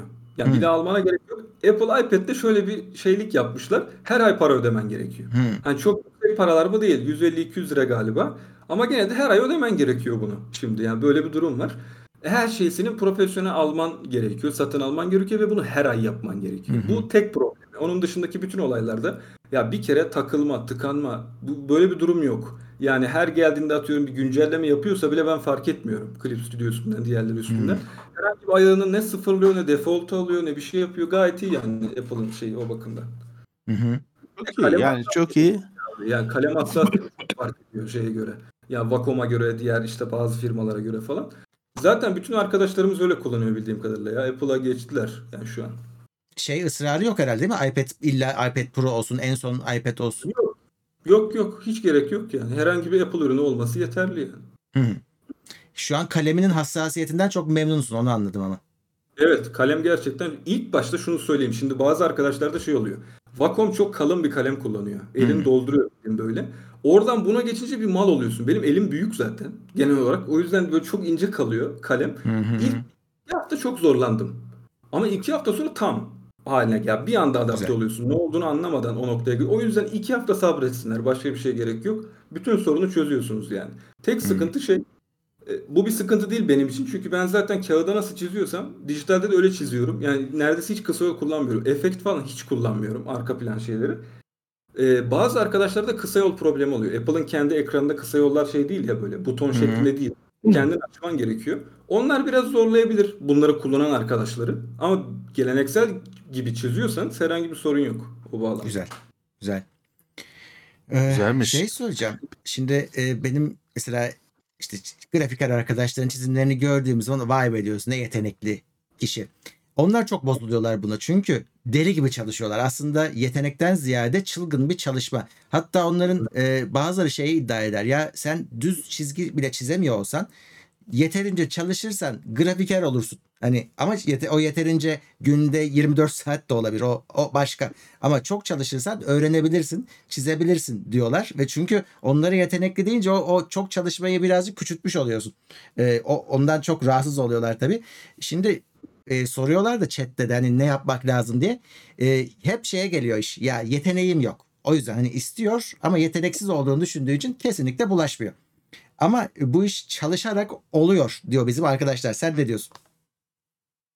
Bu kadar olumlu konuşmayacağım. Yani Hı hı. yeteneğim küçümsenmesine ben hoşlanmıyorum. Bunu her platformda söylüyorum. Bize hep şey dendi. Abi evet işte tek başına yetenek olmaz. Tamam tek başına yetenek olmaz. Tek başına çalışma da olmaz yani. Tek başına çalışmayla elde edebileceğiniz nitelikler arasında çizgi roman çizerliği yok. Onu net bir şekilde söylüyorum. Çünkü çizgi roman çizeri diğer çizerlerden farklı olarak her şeyi çizebilmek zorunda. Yani tavşan da çizecek, bina da çizecek, kenarı da çizecek. Ne bileyim, bir aklında gelebilecek her şeyi çizmek zorunda bu adam. Dolayısıyla evet bir el yatkınının olması gerekiyor ama oran ne kadar? Bence yetenek %30 bu alanda. Yani %70 çalışma bu doğru. Onun hakkını teslim etmek gerekiyor. Fakat yeteneği aşırı küçümseyenlerde de ben başka bir eğilim görüyorum. Bu alanı komple yeteneksiz insanlara açmak gibi bazı e, emeller taşıyorlar. Bunu da genellikle postmodernistler yapıyor sanatta. Çok net. Çünkü yeteneksiz oldukları için zaten yapay zeka üstünden girmek zorundalar o alana. Veya işte performans sanatı gibi alanlarla. Plastik sanatlar ilişkilenemedikleri için, dokunsal yetenekleri olmadığı için arayüzler kullanarak sanat yapılabileceğini iddia ediyorlar. Çünkü o yeteneksizin buna ihtiyacı var. Halbuki tarihsel olarak böyle bir durum yok tabii ki ortada. O Tabii. noktada şey diyebilirim abi. Mesela tipografi inanılmaz bir sanat biçimidir bence. Ama tipografi evet çok çalışarak öğrenilebilir. Yine de çok çalışarak çok iyi anatomi çizemezsiniz. Dünyanın en fazla çalışan adamı da olun yani. Bazı şeyler sezgisel. Bilimde de böyledir mesela şey. Bilim tarihinde böyle tezler vardır. Bilim birikerek mi gider? Kümülatif mi ilerler yani? Sıçrayarak mı ilerler? Mesela Thomas Kuhn'un kendi bilim tezi bunun devrimler gibi sıçrayarak ilerledir. Yani birike birike patlamalarla ilerliyor. O daha böyle şey bilim adamının sezgiselliğine daha fazla vurgu yapar. Einstein da Evet. böyle mesela. Ama Imre Lakatos'un ve geçmiş dönemdeki pozitivistlerin falan argümanları daha birikimci bir çizgidedir yani. Siz zamanla çalışın çalışın çalışın zamanla bilgiler üst üste yığıla yığıla biz belli alanları keşfedebiliriz derler. Bu noktada ben o patlamalı çizgiden yanayım yani. Sanatçının hayatında da bence böyle oluyor. Çünkü öyle bir şey ki 3 yıl çalışıyorsunuz. Ya diyorsunuz ki hiç gelişmiyorum herhalde. Ya hiçbir yere gidemiyorum. Sonra bir anda patlıyor. Kendiniz inanamıyorsunuz ne kadar hızlı işler çıkarabildiğinizde falan. Bence sizin hayatınızda da böyle olmuştur. Yani çok fazla emek veriyorsunuz bir alana. İlk başta hiçbir karşını alamıyorsunuz. Lan olmayacak herhalde falan diyorsunuz. Kritik bir anlamda bir patlıyor. Hiç beklemediğiniz kadar iyi oluyor yani sonuç. Ben böyle düşünüyorum genel olarak. Ben Bir- hala patlamayı bir- bekliyorum. 12 yaşında. Bir öz olması gerekiyor sonuçta. Bir tohum olması Evet. e, gerekiyor. Ağaç ağaca burada dönüşmesi Daha için. çok şey var. Hani aslında onun sebebi şu. Tembel insan e, bu iş yetenekle oluyor deyip hiç çalışmıyor. Aslında Doğru. onun bahanesi. Halbuki Evet. çalışsa bir yere gelebilir. Hani belki işte barutu olmaz ama bir şey olabilir. Yani çizmeye başlayabilir en azından. Hobi olur. Yani hobi olarak bile edinebilir ama yetenek ya deyince hop tamam bitti. Hiç, e, Ya bak, pas. buna o kadar çok örnek verebilirim ki ne yetenekli arkadaşlarımız vardı inanamazsın ya. Gerçekten şey böyle. Mesela Fransız bir yönetmen vardır. Çizgi film yönetmeni Sylvain Chomet diye. Ya inanılmaz yetenekli bir adamdır ve gerçek anlamda sanatsal çizgi filmler yapar yani. Onun Belleville'de Randevu diye bir filmi var mesela. Mutlaka izleyin derim. Ya o ayarda iş çıkarabilen arkadaşlarımız vardı okulda. Ser animasyon yapıyorlardı mesela. Doğrudan el çizimiyle yapıyorlar. Hı hı. Hani kağıtları katlayarak hareketlendirin animasyon Evet. Hı hı. Onu yapıyor adam bak. O kadar ileri düzey bir herif. Ama bir tuğla üstüne bir tuğla koymadığı için öyle geldiler ve gittiler abi. Adamlardan hiçbir şey olmadı. Nerede çalışıyorlar, ne yapıyorlar hiçbir fikrim yok yani. Bitik durumdalardı. Hiç kendini geliştirmezsen, hiç çalışmazsan da sade yetenekle hiçbir şey olmaz bizim işte. O da çok doğru bir yorum. Ama işte neyin belirleyici olduğu, neyin baskın olduğu biraz kişiye göre kalıyor. uzmanlaşmayı erken sağlamazsan çok ciddi bedel ödüyorsun. Bak bizim okulda da şey vardı abi. Hep söylüyorum bizim hocalarımız kızıyorlar bana da. Sonra teke tek konuştuğumuzda hak veriyorlar. Şimdi okulumuzun eğitimi aslında seni uzmanlaşmaktan alıkoyuyor. Ya illa seni böyle animatör yapmak istiyorlar anladın mı? Yani işte modelci olacaksın, rigci olacaksın. Bilmiyorum. Abi adamlara bir türlü anlatamadık. Piyasa bu değil kardeşim. Ya piyasa sizin Türkiye'deki dandik, tamam devlet desteğiyle çizgi film yapan şirketlerden ibaret değil yani. Çok geniş bir pazar var. Çok fazla iş kolu var mesela bizim alanımızda. Ya environment design var, concept design var, karakter design var. Külliyat yani gidiyor bildiğin. Tamam oyun sektörü için ayrı, film için ayrı bilmem ne. Ya sadece sıvı mekaniklerinde uzman animasyon alanları var mesela. Sadece sıvı mekanikleri üstüne. Sadece ateş üstüne mesela. Flame gibi programlar Evet. var. Şimdi bu kadar çeşitlerin olduğu bir yerde öğrencilerin uzmanlaşmasını engellemeye çalışmak çok problemli ve art niyetli bir tavır. Böyle bir durumda mesela biz, mesela okulun yarısı hep illüstratör ve çizgi romancı olmak ister. Hep de notla terbiye edilirler yani. Notla falakaya yatırılır adamlar tamam mı? Ya sen ölmeyecek kadar geçebilirsin en fazla. Ama ne olur okuldan çıkarsın senin adın duyulur. Hocaların en sevdiği öğrencilerin hiçbirinin adını duymazsın. Hiçbir şey olmaz onlardan. Çünkü uzmanlaşmayı sağlamamışlardır adamlar. O yüzden biraz risk alıp bunun arkasından gitmek gerekiyor. Çünkü piyasanın şöyle bir şeyi var. Yeterince zorlarsanız talebi üretiyorsunuz. Yani yeterince arz verirseniz de talep ortadan bir anda belirmeye başlıyor. Bu böyle abi talep yok arz etmeyeyimle olacak bir durum değil yani. Birazcık ısrarlı olmak gerekiyor. Yani Evet. düşünsene abi. Türkiye belki hayatının en kötü ekonomik dönemini yaşıyor şu an. Alım gücümüz korkunç derecede düştü. 90'lardaki krizlerin gerisindeyiz yani. Ama Evet. böyle bir atmosferde insanlar ya maliyet çok fazla. Ülkenin ülkede kağıt yok, mat kuşu yok. O yüzden 600 lira mesela Türk mitolojisi atlası adam alıyor onu. Böyle bir insan tipi var. Eski Türk portrelerini alıyor mesela. Sırf bana destek olmak için alıyor. Yarısı merak ediyorsa da yarısı da evet sen bu işe baş koydun. Bence iyi bir şey yapıyorsun. Daha fazla hep helal olsun diyor. Alıyor adam şimdi. Ya böyle bir Tabii. insan gelişmiş Türkiye'de. Gerçekten iyi iş yapan insanlara destek olmak istiyorlar. Eskisi gibi değil. Bence olumlu bir atmosferdeyiz biz. Oyun Evet, sektörü evet. dediğim Bu- ilerleyen yani çok iyi alan var. Ben biraz daha almak lazım. Bunu Bir duymak saniye. güzel. Senin bağlantın bir git diyor gibi. Heh geldin. Tamam. geldin. Şimdi ben Bunu duymak soracağım. güzel. Ee, şimdi bu kitaptaki çizimlere itiraz eden de bir kitle var. Şimdi biliyorsun Tabii. Türkiye'de e, biz öyle değiliz, değiliz refleksi vardır. Hani kendileri bir şey yapmazlar ama yapılana da biz öyle değiliz derler. Şimdi bakıyorlar ya diyorlar böyle Türk mü olur mesela. Uyduruyorum şimdi. Ee, ben şeyi merak ediyorum. Şimdi bakıyorsun Anthony Hopkins Odin. Şimdi böyle Odin mi olur diyen pek çıkmıyor onlarda. Çünkü mesela sen çiziyorsan o adam da bir yönetmende bir oyuncuyu bulmuş onunla çizmiş aslında Odin'i. Şimdi Tabii. yani şöyle e, hani burada neye göre olmuş neye göre olmamış o kısımda hani nasıl oluyor da ya kaynak materyali yok ki bunun. Yani Odin oturdu beni böyle çiz bugün hani ya da heykel heykelimi yap dedi birine. İşte herkes Odin bu orijinal Odin budur öyle bir şey yok ki. Hatta işte zaten bugün konuştuğumuz şeylerin varlığı tartışmalı. Bir kısmı yok bir kısmı hayal ürünü. E, dolayısıyla burada bir kaynak yok aslında. Burada bir yorum var. Ve kim yaparsa yapsın o yorum Evet. olacak. Tabii. Ya bunu Tabii. artık anlatmaktan aslında yoruldum abi ve artık bunun altında aslında bir art niyet var. Çünkü ben kitaplarda mesela çok uzun anlatıyorum neden böyle olduğunu. Ya bahsettiğin şey aslında toplumsal estetik bu. Bahsettiğim mitolojik estetik algılar. Bunu kitapta abi bin- yani böyle şey Rönesans'tan 1850'lere oradan işte bugüne kadar e, mitolojik tiplerin estetiği nasıl gelişti diye başlık başlık anlatıyorum ben. Dertleri bu olsa zaten öğrenirler. Kafa başka abi.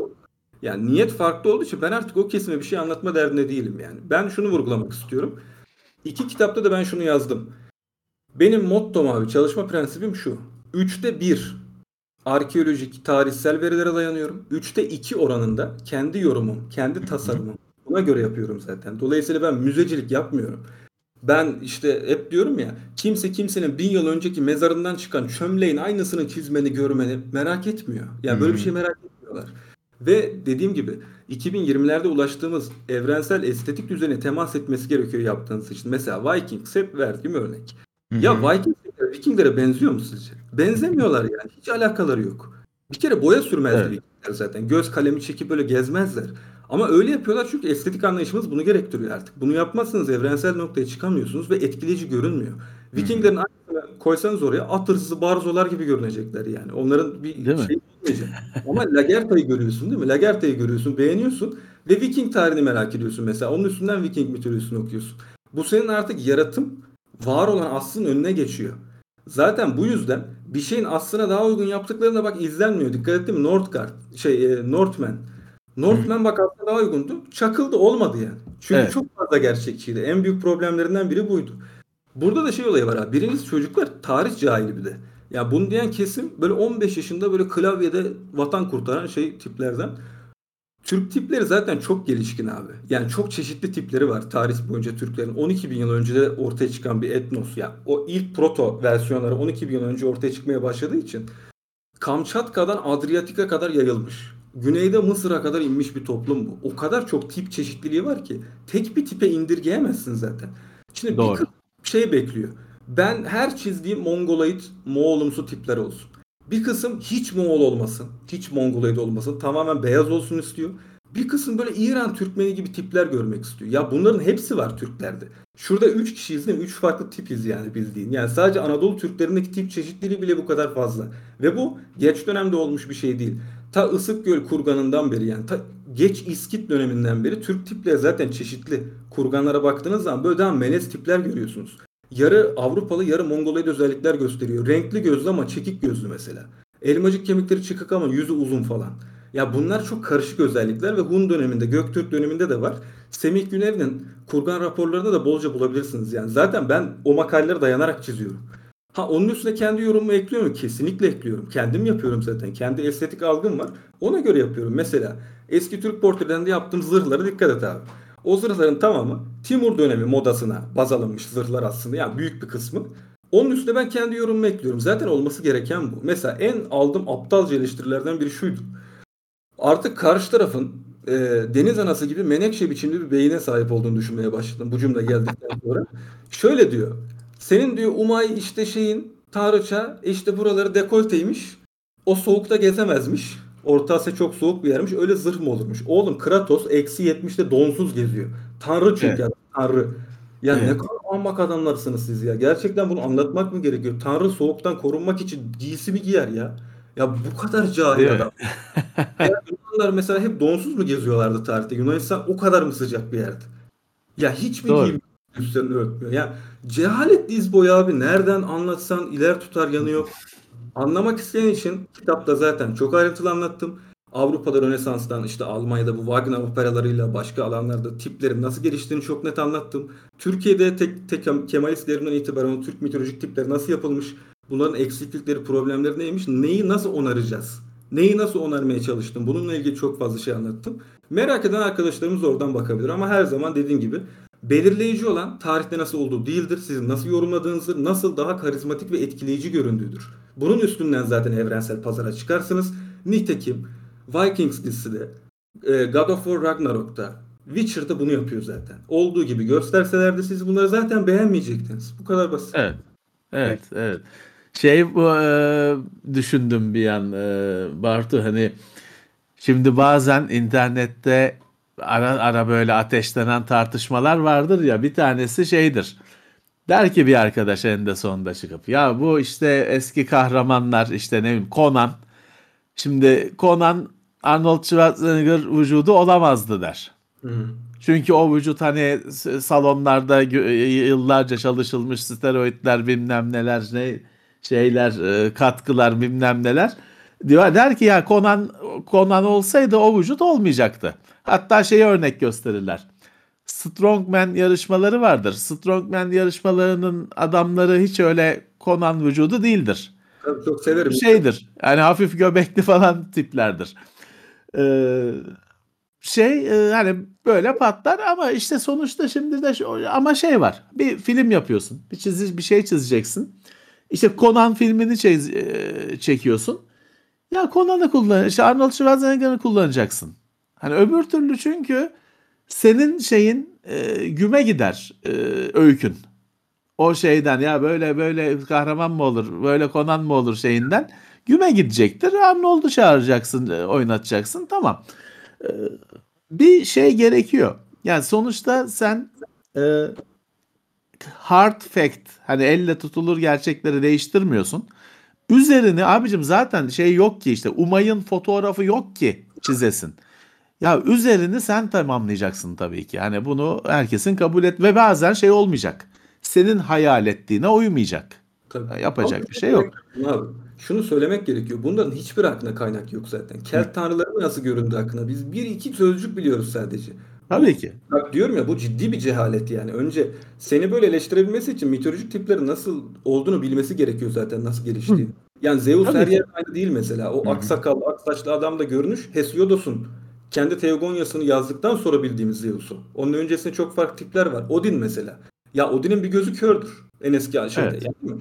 Snorri Sturluson'un işte bu Saxo Grammaticus'un falan anlattığı Odin gözü kör. Bayağı böyle sabit mitler olan bir tiptir. Şimdi erken dönem Anglo-Saksonların e, resmettiği Odin'in iki gözü de sağlam. Öyle bir mit yok ortada hatta. Yani çünkü aynı mitler, aynı tipler, aynı karakterler değil bunlar yani. Zamanla tekleşiyorlar tekleştikleri zaman ve bu kadar tekleşmeler için de ortada yazılı kültür olması gerekiyor ciddi anlamda. Mesela şey Enuma Eliş gibi Babillerin işte Sümerlerin.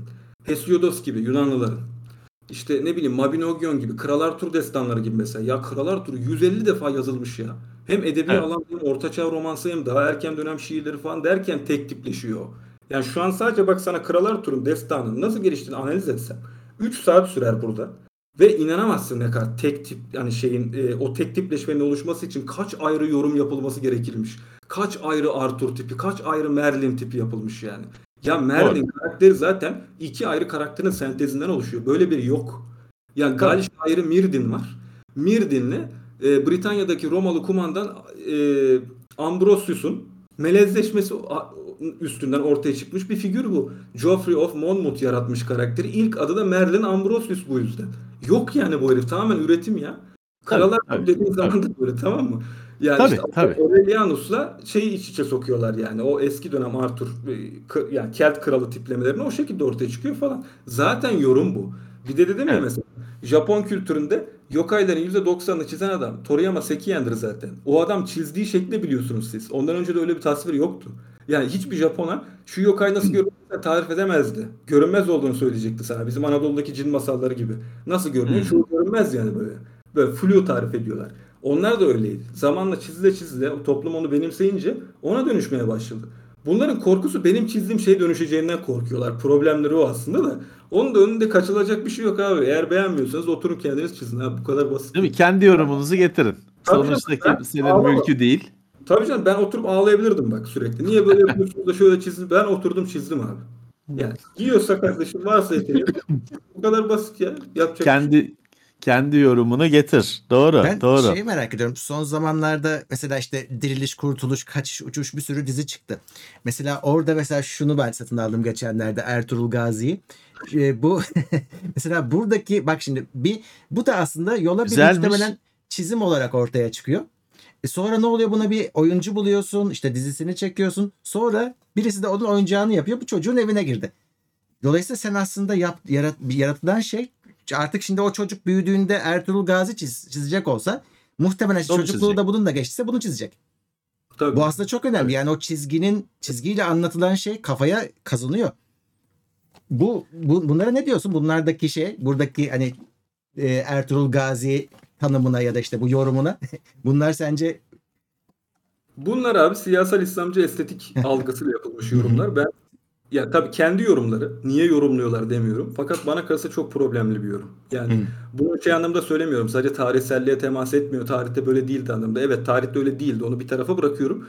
Fakat bence otantikliğini yansıtmıyor da. Ya bir ruh yok onlarda ve çok çarpık taklitlere benziyorlar daha çok. Yani Pakistan'da veya Katar'da o figürün alıcısı olur. Çünkü onların kendi öykülerindeki tiplere daha çok benziyor Hı. tip olarak. Ama Türkiye'ye getirdiğinizde bizim tabii kendi kültürümüz, masallarımız, ikonlarımız ve imgelerimize uymuyor. E bizim mesela ben neyi baz alıyorum? Ben çok sana geniş bir şimdi açıklama yapabilirim neyi baz aldığım hakkında. Özellikle mesela işte şey Doğu Türkleriyle ilgili bir şey yapıyorsam mesela daha çok Yakutlar ve Uygur Türklerini kullanıyorum ben yüz tiplerini. Elmacık kemikleri çok çıkık böyle daha mongoloid tipler çok çekik gözlü falan çok şey. Batı Türkleriyle ilgili bir şey yapacaksam daha çok Gagavuz Türkleri gibi, Çubaşlar gibi daha sarışın renkli gözlü Kuzey Karadeniz Türklerini kullanıyorum mesela. Daha güney Anadolu'ya yakın bir şey yapacaksam Alevi Türkmenleri kullanıyorum ben. Oğuz, Oğuz tiplerinin Hmm. e, Türkmenistan'daki versiyonları yerine doğrudan bu Kızılbaş Türkmen oymaklarının yüz tiplerini, bıyık tiplerini falan inceleyerek alıyorum zaten. O yüzden hani çok geniş bir tip çeşitliliği var benim yaptığım şeylerde. Ve her zaman hani bir tarafını bastırmaya çalışıyorum şeye. Kültürel motif bakımından hani bir tarafı tarihsel zemine basıyor o anlamda. Güzel. Tamamıyla e, yaratım değil hiçbir zaman. Her zaman diyorsun bir şey var. Bir ayağı tarihe dayanıyor. İkisi bir abi işte. Senin Bartu, senin eserlerin hayatımıza girdiğinden beri, benim hayatıma girdiğinden beri ben de mesela özellikle beni en çok düşündüren şey, şaşırtan şey şu oldu.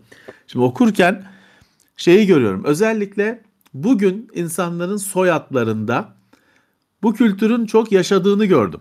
Hani işte Bayülgen diyorsun. Hani e, Bayülgen işte Okan Bayülgen bir, bir ekranda her gün.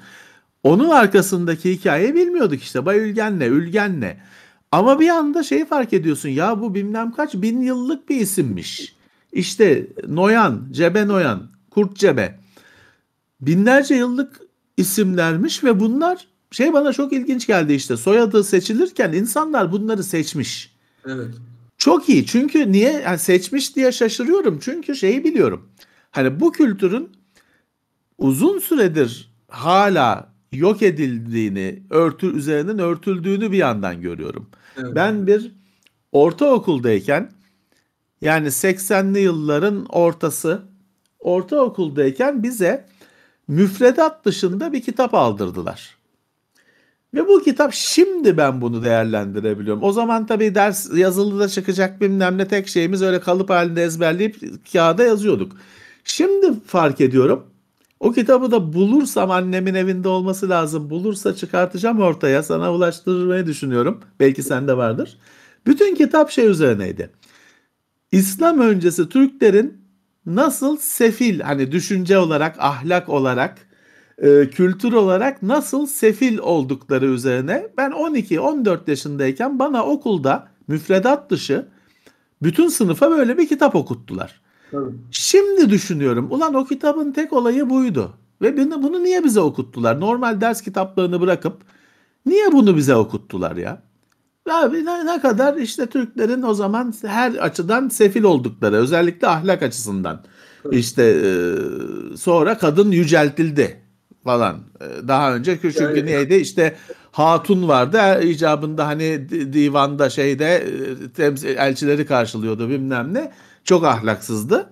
Sonra yüceltildi. Bize 12 13 yaşındayken bunu çaktılar kafamıza.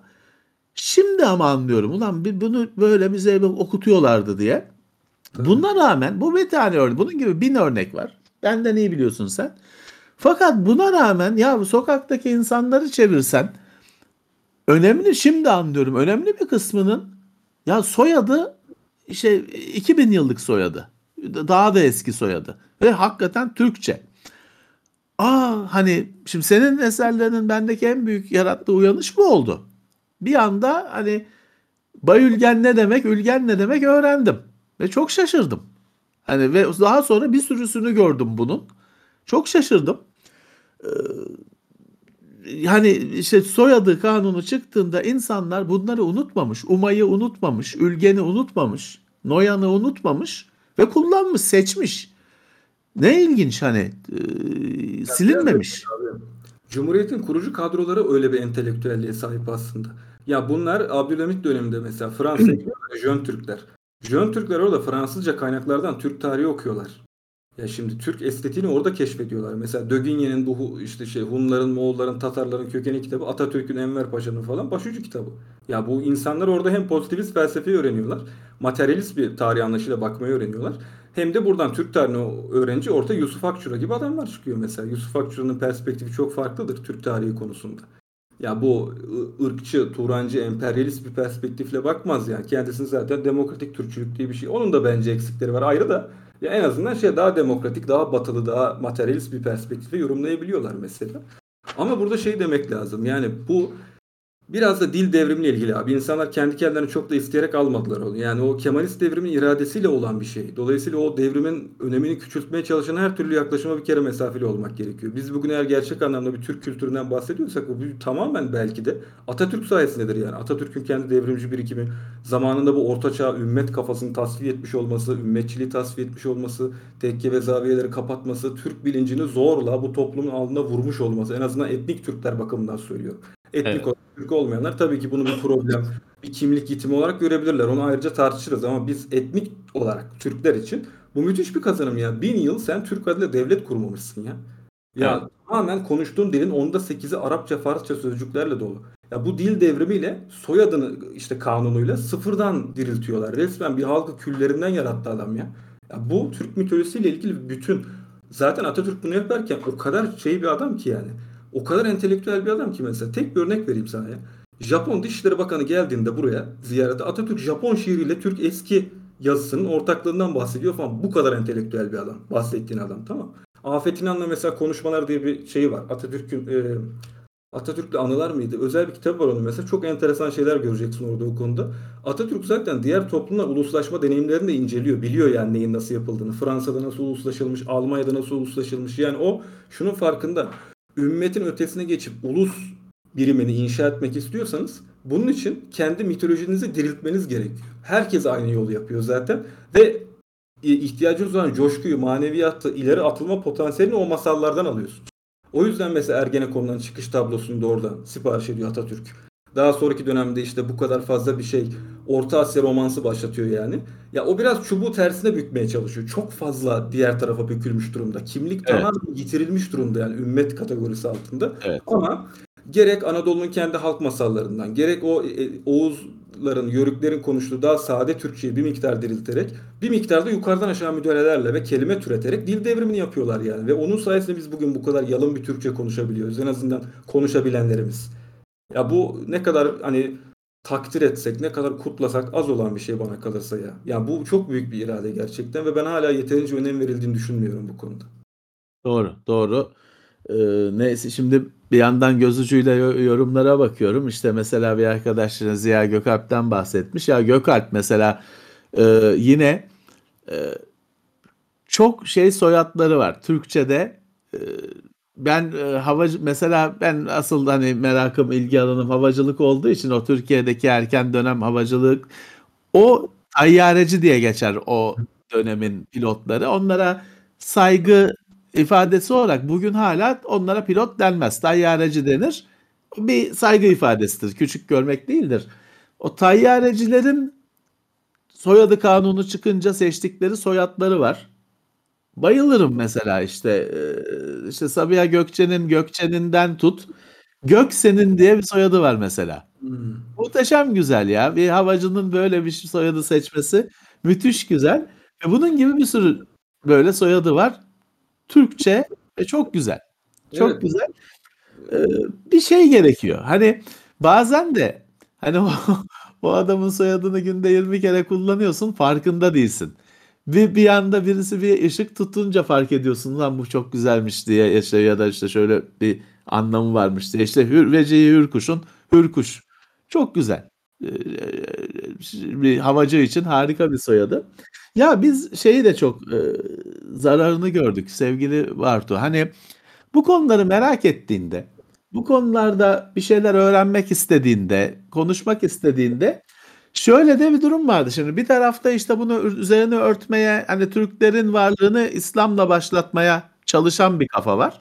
Ondan keyif almayıp da bu konuları merak etmek isteyince işte şey oluyorsun hani ya şimdi e, Nihal Atsız'la Alparslan Türkeş'le aynı odada olmayı da pek istemezsin tamam mı? Oraya düşüyorsun. Kafa tasçı tarafa düşüyorsun. Ya onlar da dediğim gibi haz ettiğin adamlar değil. E, bir şey hani bir e, yabancılaşma doğuyor. Sahipsiz kalıyorsun. Şimdi bugün senin eserlerinin ve senin özelinde i- ilgi görmesi ve insanların böyle hani bir e, heyecan duyması. Benim çevremde bu heyecan var görüyorum. Biraz da şeyden kaynaklanıyor. Ya bir adam böyle çok temel çekirdek konuları anlatıyor, çiziyor, yazıyor Ve bu adam işte öyle sarkık bıyıklı bilmem ne çek senet tahsilatıyla uğraşan bir adam değil. Ee, hani pek de beraber görülmeyelim diyeceğin bir adam değil. Senin gibi bir adam. Bu müthiş bir heyecan. Bu görülmemiş bir şey. Abi biraz daha adını koyalım istiyorum. Ben sosyalist görüşlü bir insanım. Zaten açık olarak söylüyorum bunu. Ya ben Evet. yani internasyonist perspektife sahip bir adamım kendi halkım için ne istiyorsam başka halklar için de onu istiyorum. Ya ben kendi kültürümü başka kültürleri düşmanlaştırmadan, onları aşağılamadan, ezmeden geliştirmek isteyen bir adam. Hatta mümkünse el ele geliştirelim diyorum. Anladın? Bunun hakkında çok fazla mesela şey yapmıştım. Bir ara bu konuda Twitter'da da bir problem döndü de. Onun üstünden şimdi de hemen sen Türk mitolojisiyle uğraşıyorsun diye o ırkçı, faşist, biyolojik ırkçı görüşlerden birileri gelip hemen damlıyorlar falan. Onların önüne almak için şey demiştim. Ya bir, bir gün bu ülkede Kürt mitolojisi atlası yapılırsa ben ona da katkı sunmaktan mutlu olurum. Yani Kürt mitolojisinde Tamam. de ben yer almak isterim. Çerkez mitolojisinde de yer almak isterim. Ya bunları birbirine zıt, birbirine problemli, biri diğerini yıkan bir formatta görmüyorum ben. Ya bu kültürlerin tamamını dünya mitolojisinin bir parçası olarak görüyorum. Dünya kültürünün bir parçası. Hepimizin zenginliği olarak görüyorum ve el ele bence zenginleştirmek zorundayız bunu. Dolayısıyla bu çizgi yeni ve onun yarattığı bir heyecan var. Haklısın evet. Ya eskiden olsa bunu bana da diyorlardı. Yani ilk çıktığım dönemde de öyle. Ya bu adam şey mi? İşte ülkücü mü? Bu adam milliyetçi mi? Bu adam bilmem ne mi? Şöyle mi? Böyle mi? Ya İslamcı ülkücü bir tarih anlatısı var bahsettiğin. Yani o işte Nurettin Topçulardan Arvasilere kadar, Alparslan Türkeş'ten bilmem ne kadar böyle NATO'cu, faşist, yabancı düşmanı, homofobik, ya mü- müthiş problemli bir anlatı tipi var orada. Tarihsel olarak da problemli ve eski Türk kültürünü aşağılayan bir perspektif var zaten. Özellikle Arvasi'ye falan baktığın zaman senin okuduğun metinler de oradan kaynaklanıyor zaten. Müthiş bir kin kusuyorlar yani. Bu İslam önce ellerinden gelse silecekler. Çünkü şunun farkındalar. Yok gibi davranılıyor. Şimdi çok tanrıcı şamanist bir dönem var. Kadın erkekle daha eşit bir konumda. Yani devlet yönetiyor, Evet. at biniyor, güreşen kadınlar var ya erkeklerle tamam mı? Yani dediğin gibi misafir heyetlerini karşılıyorlar kadınlar bilmem ne yapıyorlar. Kadın bedeni şimdiki yani o İslam döneminde olduğu kadar büyük bir tabu değil. Selçuklu minyatürlerinden falan da bunu görebiliyorsun zaten. Ee, hükümetler indirilebiliyor. Bu hiç istemedikleri bir şey. Mesela kurultayda başarısız bir Kaan'ı indiriyorsun. Şimdi bu sultanlıkta, bu Roma, Sasani İslam geleneğinde olan bir şey değil ki. Devleti kutsallaştırıyorlar, yönetenleri kutsallaştırıyorlar. Hiç kimseden hesap soramıyorsun falan. E şimdi buraya baktıklarında daha demo görece, daha demokratik, askeri demokratik diyebileceğimiz bir ortam var. Sınıflaşma çok gelişmemiş. E şimdi bunun yansıma yaratmasından korkuyorlar. O yüzden üstünü kapatmak istiyorlar. E Evet. diğerinde de şöyle bir durum var. Yerel zenginlikleri yok sayan ve ona düşmanlık yapan bir şey var. O bahsettiğin hani bir tane şey diyen ekip var çünkü. Ben işte İslamcı ülkücü değilim ama ben de Orta Asya yalnız Türkçüyüm falan. Onlarda da böyle müthiş bir şey. Ee, Anadolu kültürlerine işte ne bileyim Kürtlere, Ermenilere, Rumlara düşmanlık, Alevilere düşmanlık. Yani saçma sapan bir tarih yazımı. Sanki oradan buraya hiç karışmadan gelmişsin. Evet, oradan hiç evet. öğrenmemişsin gibi. Tamam mı? Ve burada kimse yokmuş. Hani E, boş Kimse yokmuş gelmişsin. Burada ulan yani sen Orta Asyalı olduğun kadar Anadolu'lusun da yani. Dede Korkut ne kadar senin kahramansızsa Truvalı Hector da o kadar senin kahramanın. E inanmıyorsan bir haplogrup testi yaptır görelim yani. %60 Anadolu bronz çağı çıkıyor çünkü. Türkiye'de ortalamada bak haplogruplarda gen testi yaptırdığın zaman Orta Asya kalıtı %20 ile 40 arası. Mesela Türk Turkish DNA Project vardı galiba. Onların çok güzel sınıflandırdıkları şeyler var, veriler var. Ya en azınızda bile %20 40 oranında Anadolu şey var zaten kalıtı var. Bunu Evet, evet. gerekiyor. Dolayısıyla şey bizim kimliğimiz abi bunların tamamını benimsemeden bence tamamlanmayacak. Çünkü bir de şey kafası var o da çok yanlış. İşte bizim hiç Türklerle alakamız yok. Hiç Türk yoktu bu topraklarda. İşte bunlar gelin dışarıdan geldi. Yüzde bir iki. Bu da bir o kadar zırva bak. Bu saydığım diğer görüşler kadar zırva. Evet, evet. Bunların hepsini benimseyip başka halklara düşmanlık etmeden kendi kültürünü geliştirebileceğimiz yurtsever bir perspektif kurmamız lazım biz. Milliyetçi değil kesinlikle. En azından ben böyle düşünüyorum. Evet. Evet. Evet. Birleşebileceğin şey o çünkü. Kesinlikle ya Ee, ve eğer nokta o. işte buradan bir daha da tekrarlayayım. Keşke biz Türkiye'de farklı kimliklerden, çizerlerle bir araya gelsek beraber bir Anadolu panoraması yapsak. Bunun bir kısmı atıyorum şey Türk mitolojisinden tanrılar ve kahramanları, bir, bir kısmı Kürt, bir kısmı Çerkez, bir kısmı Rum olsa çok daha güzel olurdu yani. Biz bir taraftan bu Anadolu'nun bütün hani masal birikimini öğrenmiş olurduk. Da Göbekli Tepe'den buraya kadar Hititlerden, Hattilerden falan ama şimdilik öyle bir irade yok ama eminim ileride olacak yani bak. Her zaman iki örnek veriyorum. İngiltere'ye gittiğin zaman abi ulusal kimliğin yapı taşı olarak sadece Anglo-Saksonları görmezler. Yani Keltler de var orada, Romalılar da var. Son dönemde işte Roma döneminde oraya gelen bir sürü işte şeylerin Suriye'den, Mısır'dan gelen falan Kürtlerden bahsediyorlar. Bunları da sahipleniyorlar ulusal kimliğin oturuşunda. Fransa'da mesela Galya mirası var, Roma mirası var, Frank mirası var, Cermen yani. Bu üçü birden. E Türkiye'ye geliyoruz güdük kalıyor. Tamam mı? Türkiye'de de bak Evet. Anadolu mirasını hem Orta Asya Türk mirasını hem Balkanlardan gelen o etkiyi, Kafkaslardan gelen etkiyi beraber sahiplenen bir bakış açısı lazım bence. Kimseyi yatsımadan, hor görmeden. En azından bu topraklarda bence bu yurtsever çizgiyi sanatsal anlamda üretebiliyor olmamız gerekiyor. Evet. Bu tek çıkışımız bir anlamda. Hani öbür türlü çünkü diğer formüllerde zaten şey yok. Hep birilerini yatsıyorsun. yok varları yok sayıyorsun. Ee, bir şey olmadığı da bugüne kadar hani bir halta yaramadığı da ortada. Ama bir şey Bakalım. Onu Tabii söyleyeyim. Sen dedin ya bizim de hatamız var. Ben hep söylüyorum yani Türkiye solu da mesela çok e, bu 1980'den sonra çok savruldu. Yani halk bilim alanından çok koptu. Bizzat kendileri zaten incelemedikleri için bu alanı komple terk etmiş oldular. Önceden atıyorum Server Tanilli gibi, Taner Timur gibi, Yalçın Küçük gibi insanlar vardı Türk tarihiyle uğraşan, bununla ilgili çalışmalar yapan falan. Mesela Doğan Amcıoğlu vardı ya. Mesela birçok kişi bilmez. İlber Ortaylı'nın Jön Türkler diye bir kitabı vardı galiba. Orada yazıyordu. Türk etnik milliyetçiliği ile ilgili. Bak etnik milliyetçilik diyorum. İlk kitabı kaleme alan kişi Nazım Hikmet'in dedesi Konstantin Borjeski ya. Adam Polonyalı ya. Polonya'dan buraya gelmiş adam. Türk tarihi kitabını kaleme alıyor mesela. Ya senin kendi ulusal kimliğin aslında bu kadar zengin, bu kadar farklı kaynaklardan beslenebilen zaten bir yapı. Evet. Eskiden beri çok kültürlü bir şekilde tek bir kültürü ortaya çıkarabilmişler yani Cumhuriyet döneminde. Bu kaynakları görmezden gelmek kimseye bir şey kazandırmaz. Bizim için de şunu öğrenmemiz gerekiyor. Biz halk kültüründen koptuğumuz zaman köksüzlüğe doğru savruluyoruz. Toprağımıza kök salamıyoruz yani. En azından ruhi su kadar cesur olmak lazım. Ruhi Su'nun bu Anadolu ozanlarından derlediği, bu Kızılbaş Alevi ozanlarına derlediği albümler falan vardı ya. Ya abi bir kök salın şuraya ya. Öncesinde Pir Sultan Abdal'ı mesela işlediniz, Kayguslu Abdal'ı işlediniz kendi müzikal alanınızda. Ben diyorum ki şimdi bunu 12 bin yıla kadar geri götürelim. Hem Orta Asya, Türk mirası hem Anadolu mirası hepsini beraber sahiplenelim ve bunu sol bir programla yapalım estetik anlamda. Bence en büyük çıkışımız bu olur. Yeniden bir kök salmamız gerekiyor bizim. Bir rönesans olur bir anlamda. Başlangıcı olur. Bence de. Belki, belki. Umarım olur. Umarım olur. Bartu şimdi tabii seninle konuşuyoruz, yorumlar geliyor falan. Şöyle bir şey var. Bunu hani e, sen mesela bu portreler e, kitabında da e, sunumunda da belirtiliyor. Şimdi senin abicim eserin fiziksel olarak büyük bir obje. Bu doğası gereği pahalı bir obje. Çünkü bunu hamur kağıda basamazsın. Tamam şimdi gösteremiyorum şey yapamıyorum ama tamamı işte illüstrasyon ne kadar olacak bilmiyorum. Bunu hamur kağıda basarsak biz geçen haftalarda bir çizgi romanı burada eleştirdik. Ee, Bloodborne oyununun çizgi romanı çıkmış. Tamamı siyah görüntüler.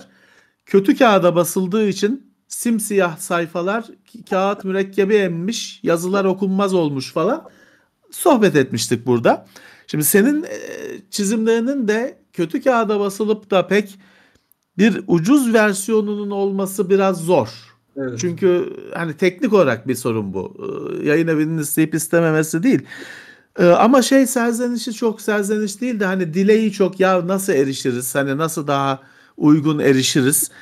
Bir ne görüyorsun? Hani bir burada bir nasıl bir çözüm gelişebilir ya da bir çözüm gelişebilir mi? Ya abi o kadar haklısın ki yani. Bu herkesten gerçekten bu çok haklı bir eleştiri. Öncelikle onu söyleyeyim. Ama abi sorunumuz şu. Türkiye kendi kağıt fabrikalarını kapattı. Tamam mı? Evet. Sekayı kapattığı için zaten kağıt piyasası spekülasyona uğruyor şu an. Ya bugün mesela matkuşa bulmaya çalış bulamayacaksın. Depolar saklıyorlar bildiğin. Yani çünkü onlar da öngöremiyorlar. Bugün dolar 20 Tabii. yarın 25 olabilir. Vermiyor adam. Matkuşayı vermiyor sana. Ve çok pahalı fiyatlarda veriyor. Kaldı ki senin dediğin gibi biz şeyin simülasyonunu yaptık abi. Daha kalitesiz mesela sayfalar falan denedik. Patlıyor abi mürekkep. Dağılıyor etrafa. Evet. Dediğin Evet. gibi.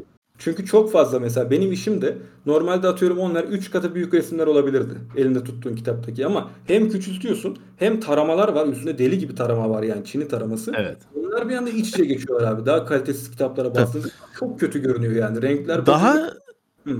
küçük fiziksel olarak küçültme şansın yok. Çünkü senin detaylı bir tarzın var.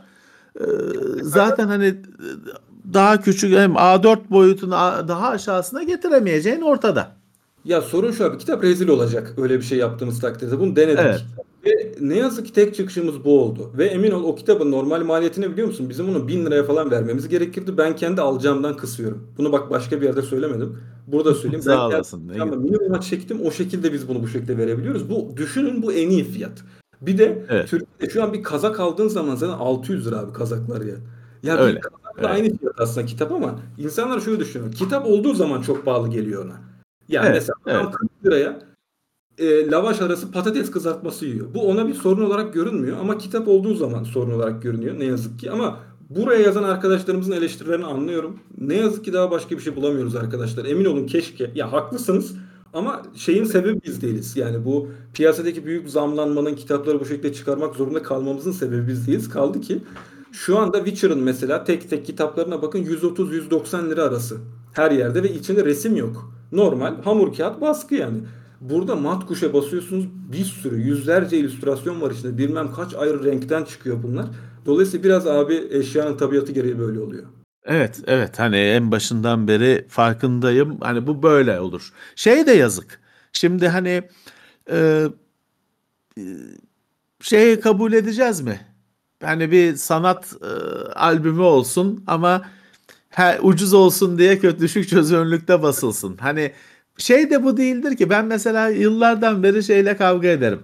Böyle filmleri ilk izleyeyim diye işte sinemadan böyle kamera yarım yamuk tutularak çekilmiş mikrofonla ortamdan ses kaydı yapılmış halini izleyenler olur. Çünkü niye? İşte ben izledim demek için. Amerika'da gir, vizyona girdiği gün işte ben izledim. Abi ne izledin? Yamuk yumuk bir ekran 45 derece açıyla duran ve sesi duyulmayan bir şeyi izledin. Diyorsun ki ben işte bilmem ne Transformers 5'i izledim. Ya sinema diyorum keyif işidir kardeşim. Sen niye eziyet niye eziyet çektin iki saat sırf izledim demek için. Artı işte izlediğine de inanmıyorum. Hani o gördüğün şeyin o filmin izlenmesi olduğuna inanmıyorum. Bu da böyle. Şimdi bu kitabı bastık, küçülttük. Ee, şey bu yapılır. Küçülttük. Saman kağıdına bastık. E ne oldu? Hani iyi bir şey mi oldu? Bir şey şey mürekkebi emecek, dayılar kapanacak, çamur gibi olacak. İyi bir şey mi oldu? Şunu söyleyeyim Hani abi. e, Fiyat bunun bir? Yani e, nasıl oldu bak atıyorum 600 lira değil de 520 lira gibi bir şey oluyor gene. Yani öyle düşündüğün gibi değil inanılmaz mi? Değmiyor. olmuyor. Hiç değmiyor bildiğin. Öyle olunca De- artık yapacak bir şey kalmadı ya. Peki şey Değmiyor, soracağım evet. ben. Ee, şimdi sen şey demiştin. Buradan bir karakteri alan müzik grubu var değil mi? Senden istemişler. Sen de vermişsin. Karahan. Heh. Evet. Ee, şimdi tabii ki e, bunun altında da şu var. Hani bilgi yayıldıkça çoğalır gibi. Burada da sen bir şey ortaya koydun ve tabii yayılmasını istersin. Bu normal. Bu yarın öbür gün karşımıza bir oyun karakteri, bir dizi karakteri, film karakteri. Ya bunun bir sürü açılımı olabilir. Şimdi işte bu diriliş yapılabiliyorsa bu da yapılabilir. Bugün hani öyle kafanda projeler var mı? Böyle bir şey, böyle bir yola girer bu der diyor musun? Açıkçası telif hakları kapsamında ya abi. O Karahan Hı. mesela bana temas kurdu. Belli bir telif karşılığı ben onlara verdim. Yani Tamam. doğrudan şey yapmadım. Ama tabii şey çok hoşuma gitti. Yaklaşımları bir kere çok kibardı. Gerçekten bir şey hissettiklerini fark ettim ve şey dediler. Huri Edzen diye bir tanrı var. Eski Hı. Buryatların ve o dönemki Türklerin aslında. Müzik tanrısı o. Dediler ki ya biz bu karakterden çok etkilendik. Böyle bir parça yaptık. Vay dedim ya ciddi biz siz bildiğin stüdyoya girip parça mı yaptınız bununla ilgili? O zaman kullanın dedim. Normalde hiç beklemiyordum. Ve parça dinleyince şeyi gördüm. Gerçekten ruhu yakalamışlar ya. Hakikaten o Huri Etsen'i hissediyorsun. Sanki gözünün önünde kanlanıp canlanıyor gibi. Ya önemli olan o coşku abi. O tarz bir proje gelse tabii ki kabul ederim yani. Ama e, şu anda da şimdi şey konuşmayayım. Son dönemde şimdi iki ayrı projede yer alıyorum ben. Bir tanesi bir dizi e, projesi. Onlarla henüz anlaşmadık ama e, bir de şey bir oyun projesi var daha küçük çaplı. Hı. Aslında şey sektörde bir şeyler yapmak isteyen insanlar var. İyi ekipler Güzel. var ama hiçbir zaman şey olmuyor. Yani yeterli bütçe varsa ekip olmuyor. Ekip varsa işte Hmm. düzgün bir aktör olmuyor bilmem. Ya hep bir yarım yamalaklık var.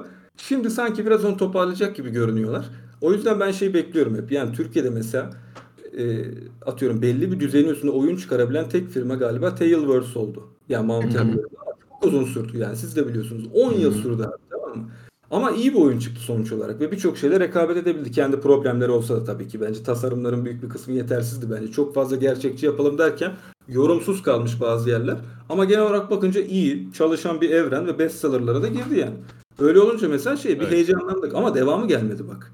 Keşke öyle bir projeler devam etse. Yani atıyor. Bu illa Türk tarihi olmak zorunda değil bu arada. Ben hani evet Türk tarihi özel olarak ilgileniyorum. Her şeyden önce bu benim kültürüm. Ve geliştirilmemiş bir kültür şu an. O yüzden kanla canla hani bunu biraz geliştirmek için uğraşıyorum ama aslında ben dünya mitolojisi ilgileniyorum bir bütün olarak. Ya s- fark ediyorsunuzdur konuşuyoruz falan. Kelt mitolojisinde de ben bir o kadar Türk mitolojisi kadar derinleşmeye çalışıyorum mesela. İşte Budizm'de, Hint mitolojisinde, Slav mitolojisinde falan. Bunların hepsinin bir bütün olduğunu farkındayım çünkü. Ama bu bakımdan Türkiye'de şey olayı yok abi. Daha evrensel standartlarda bir şey yapmaya çalışan bir projeyle ben çok karşılaşmadım. Keşke olsa. Ya genellikle zihniyet o yönde olmuyor. Bir de siz benden daha iyi biliyorsunuz. Bu hyper casual çok boğdu abi oyun sektörünü. Oo, tabii canım. Ya Evet, o kadar evet. Çok, o kadar çok hyper casual'laştı ki abi. Böyle merdiven altı ayakkabı atölyeleri gibi her yerde şirketler çıkmaya başladı. Şimdi bak patladı onlar bir anda. Çünkü piyasanın iç mekanizmaları böyle. Bu kadar fazla hani şeyi kaldırmıyor işte o. Öyle bir pazar yok onu o kadar talep eden. Sen onu Evet. yaptığın takdirde bile o kadar şirket yok çıkarabilecek derken işte 100 proje yapılıyorsa 95'i patlıyor zaten. 5 tanesi de o sektörü kurtarmıyor. Dolayısıyla ne oldu? Bir üste geçmeye çalışıyorlar şimdi. Bir üst düzeyde casual oyun yapmaya çalışıyorlar. Şimdi oraya da yığılma olacak. O da patlayacak. Midcore'a çıkacaklar falan. Ha ne zaman bize gelirler? Ne zaman işte şey e, geniş çaplı bir proje yapılır bilmiyorum. Umarım yapılır. Yapıldığı takdirde ben tabii ki yer almak isterim böyle bir şey. Güzel, güzel. Peki Bartu mesela bu e, şimdi Gesar falan gibi şimdi bir mitolojik öğeler var herkesin olan. Sen oraya onlara kendi yorumunu ge- yapıyorsun. Bir de Gesar falan gibi senin üretimin karakter ve dünya e, var. Evet. Bunların hani şey hazırlığını yaptın mı? Yasal olarak hani hazırlığını yaptın mı? Tabii. E, Sende değil mi bunların şeyi? Tabii e, hakları da. En Çünkü şeyi çok fazla. Bunları at, bu detayları atlayanlar çok fazla. Dünyada da. Dünyada da. Denesinler diyorum abi. Telif haklarını ihlal etmeyi denesinler ve görsünler. Çünkü şu an elimiz güçlü o konuda. Yani çizerler olarak Güzel. bundan önceki 15 yıl önceki gibi değiliz yani. Şu an bayağı, bayağı bir şey var. Kendi hakkımızı hukukumuzu koruyan bir platform var. Eskisi gibi Çok sonuçlanmıyor telif davaları. Yani bu Çin'in 90'larda 80'lerde yaptığı telif hakları ihlalinin yanına kar kalması gibi bir durum söz konusu değil. Bak yakın zamanda onu Çok iyi. görmüşsündür. Çok da yakın olmadı da gerçi. 5-6 yıl önce bir karikatürist davaları krizi oldu ya. Evet, evet. Profil resmi yapıyor, şak dava açıyorlar falan. O dönem aslında evet birçok kişi mağdur oldu o işten ve haksız cezalar da verildi ama en azından şu anlaşıldı abi. Siz insanların işlerini alıp kafanıza göre kullanamazsınız Evet. abi. Bunlar Orta malı değil. Evet. Ya evet tabii ki kar etmediğin bir şekilde kullanabilirsin. Bana diyorlar mesela ben profil resmi yapabilir miyim? Yap abi hiçbir sorun yok. Ben dövme yaptırabilir miyim diyor. Ya tamam hani kendi tasarımınmış gibi satmadan sürece kendine dövme Evet. yaptırabilirsin tabii. Ama en azından kardeşim bir yerde paylaşıyorken de bir referans verin. Bu kadarını Evet. bile çok gören insanlarla ben uğraşıyorum mesela. Uğraştığın Evet. zaman da gerçekten geçiriyorsun bir şeyler. O alanda elin güçlü. Dolayısıyla bence Güzel. karşılıklı saygı olması gerekiyor o noktada. Sembolik de olsa o insanla temas kurup ya bunu ben kullanabilir miyim diye sorman lazım. Ama bu öğrenilmiş. Doğru. O konuda da hakkını yemeyeyim insanların.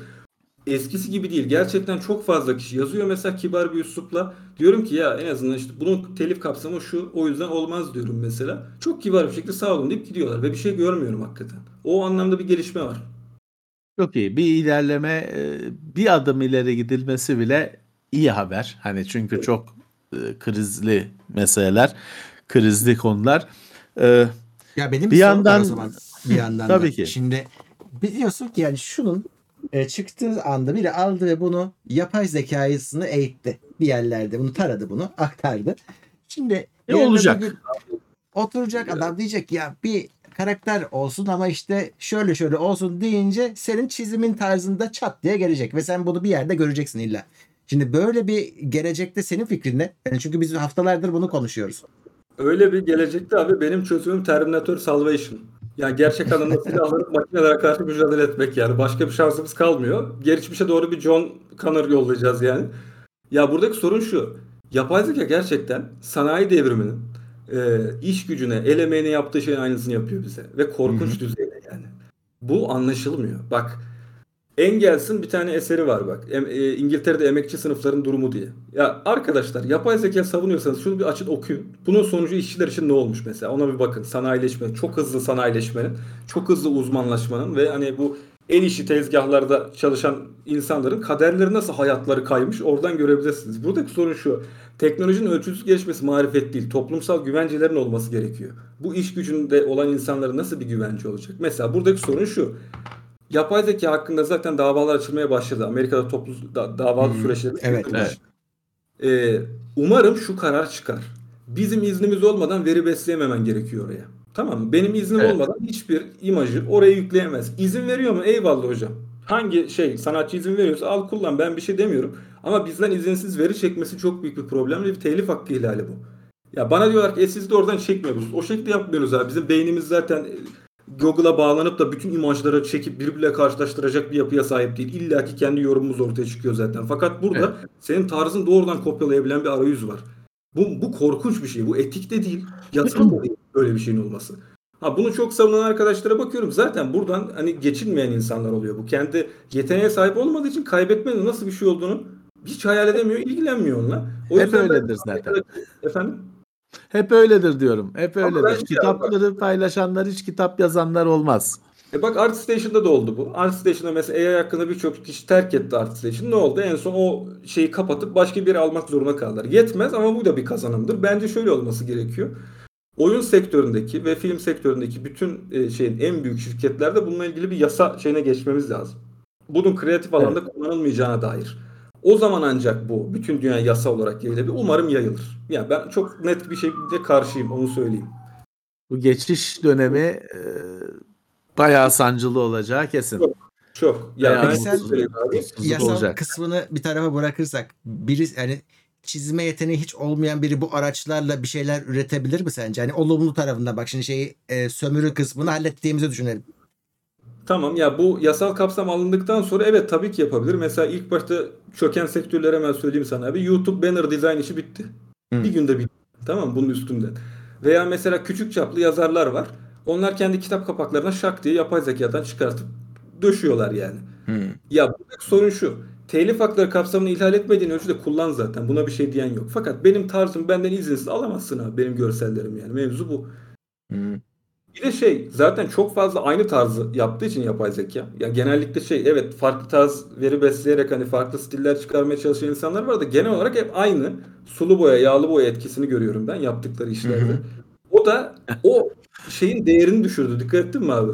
Milyonlar yağlı boya görsel olunca Çok bir anda yağlı boyanın şeyi etkisi azaldı yani. Biraz da böyle oluyor. yani yapmak istediğin şey tam tersi oluyor aslında. Bir noktadan sonra insanlar şey diyecek yani görünce yapay zeka lan bu deyip geçecekler. Yani çekiciliğini de Değil kaybedecek. mi? O tarzla bağdaşlaşacak. Tabii. Şey çok çünkü e, eğitme mekanizması çok böyle riskli bir sistem. Hani eğitiyorsun ama işte bir malzeme çok. Hep öyle eğitiliyor ve o resmi öyle algılıyor falan. Ya bu şey olacak hani bir e, yeni bir şey tabii çok biraz oyuncak gibi bir etki yaratıyor. Herkes kurcalıyor, merak ediyor falan. Ama bir anda bir süre sonra şey fark ediliyor. Ya bunun hani efektif bir şu anda bir e, uygulaması yok aslında. Güzel bir oyuncak. Zamanla o her şey gibi bunda da zamanla oturacağını düşünüyorum ama o geçiş süreci hep olduğu gibi burada da biraz gözyaşı e, olacak. Mut, biraz mutsuzluk olacak kesin gözüküyor. Evet. Bunun etiği oluşana kadar, bunun kültürü oluşana kadar. Ee, Ben şeye katılıyorum. Şey- şunu düşünüyorum. Ya şimdi bir yandan e, şey insanlar var. Çizmek istiyor. Kafasında bir e, kompozisyon var, bir şey var ama hani eline kaleme aldığı anda bitiyor büyü. Çünkü yok hani elinden gelmiyor, yap, yapamıyor. Bu araçlar o kafadaki düşünceyi görüntüye dönüştürecek bir tercüman olabileceklerse süper. Bu işe yarayacaklarsa süper. Ama tabii ilk başta hani e, daha eğlenceli, e, daha kısa, e, daha net, daha kısa sürede daha kısa vadede net dönüşler sağlayan kullanımları öne çıkıyor. İşte Bahçeli'yi kadın yaptım, işte Çilleri erkek yaptım falan filan. Bu her günde bilmem kaç kere paylaşıyorlar ya şimdi. Şey kayboluyor gibi. Asıl potansiyel biraz kayboluyor gibi o oyuncaklarla. Ee, ama hani evet bu bu teknolojilerin tamamının bir e, etiğinin oluşması yıllar alacak. Arada mutsuzlukla örülecek duvarları, sınırları. Ee, Biz görür müyüz bilmiyorum. Hani belki yetişemeyiz ama e, biz şu anda şeye girdik. Fırtınaya girdik. Ee, bu fırtınanın içine girdik. İşte çıkışımız hayrola. Fırtınayı yaşayacağız ama. Ya zaten bak özellikle bu vulgar, vulgar bayağı tartışmalarda şey dönüyor. E işte sizin hayatınızı kolaylaştırıyor. Siz seri üretimine, üretime de zamanında karşı çıkmıştınız. Alakası yok kardeşim ya. Hayatımızın kolaylaştırılmasına karşı değiliz. Haklarımızın elinden alınmasına karşıyız. Telif hakkının ihlaline karşıyız. Ona bakarsan ben de abi Clip Studio Paint kullanıyorum ve boya karıştırmıyorum gidip alıp. Ama Evet. buradaki mevzu şu. Yazılım yapılmış benim hayatımı kolaylaştırmış ama bu yazılımın bir sahibi var. O yasal olarak onaylanmış zaten. O bir denetime tabi. Biz aynı denetime tabiliği istiyoruz sadece. Yoksa yapay zeka komple gitsin falan böyle gerici bir düşüncemiz yok bizim. Tam tersine. Üretim geliştikçe, yapay zeka üretime endekslendikçe insanlar daha az çalışıp daha fazla boş zaman elde etsin isteriz biz. Sadece bu Evet, anlamda da değil yani. O temel Evet. Marksist hedeflerden biri vardır yani daha az çalışma sürekli olarak ona vurgulanır zaten Evet. temel işte en ağır sanayide de böyle, hafif sanayide de böyle, diğer hizmet sektörlerinde de böyle. Ama bunun şey işte dediğim gibi var olan iş gücünü ihlal etmesi bir problem bizim için. Yapay zekanın yayılması değil. Ve şey görüyorum inanamıyorum yani bazı insanlar sanat camiasına şey diyorlar ya NFT çıktı şimdi. Dijital sanat değer kazanmış oldu. Bu çok büyük bir olay yani. Bunun öncesinde sen bir dijital eser yapardın. Birileri bunun telifini şey yapardı, çakarlardı, işini başka yerlerde kullanırlardı. Sen ne dava açabilirdin, Evet. ne bununla uğraşabilirdin. Mahvolurdun yani. Şimdi doğrudan şey kabul ediliyor. Bu di- dijital izler telif kabul ediliyor zaten. Yaptığın anda telif kabul ediliyor ve bununla gidebiliyorsun mahkemeye. Bu çok büyük bir kazanım. Sadece hani bunun para kazanıyorsun diye değil. Sana ait bir eser olduğu ortaya çıkmış oluyor. Buna rağmen bazı insanlar görüyorum. Yani diyorum bunlar hangi ülkede yaşıyorlar? Nereden gelirleri var? Acaba babadan mı zenginler? Bir tanesi şey diyor ya. Biz telif haklarının tamamen kaldırılması taraftarıyız diyor. Vay babam gerçekten ya biz hayatımız boyunca ne için uğraşıyoruz lan o zaman? Yani. İşte o adamlar Hayır, bir şöyle oldu. e, Tamam.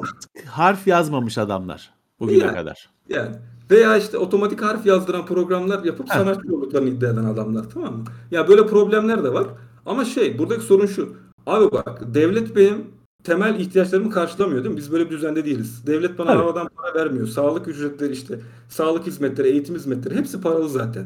E, böyle tabii bir atmosferde ben niye telif haklarını kaldırayım ya?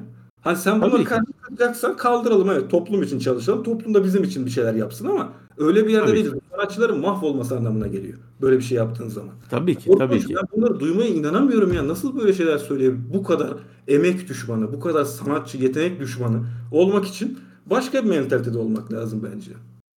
Ya o e, şey vardır ya e, Bartu hani biz çok bu örneği çok veririz. Bizde bizim toplumda şey istenir. E, Sanatçı bedava üretsin. Hani sabah taksicilik yapsın. Akşam da evde çizsin. Akşam da şarkı yazsın. Şey yapsın. Sabah simit satsın ama hani bedava dağıtsın. Ya yok böyle bir şey. Hani bu adamın şeyi anlaşalım. Abi ver benim ekmeğimi, e, kiramı, işte temel normalde aylık ne kadar gıda şeyim varsa bunu sağla tamam ben de e, yayın reklam meklam almayayım.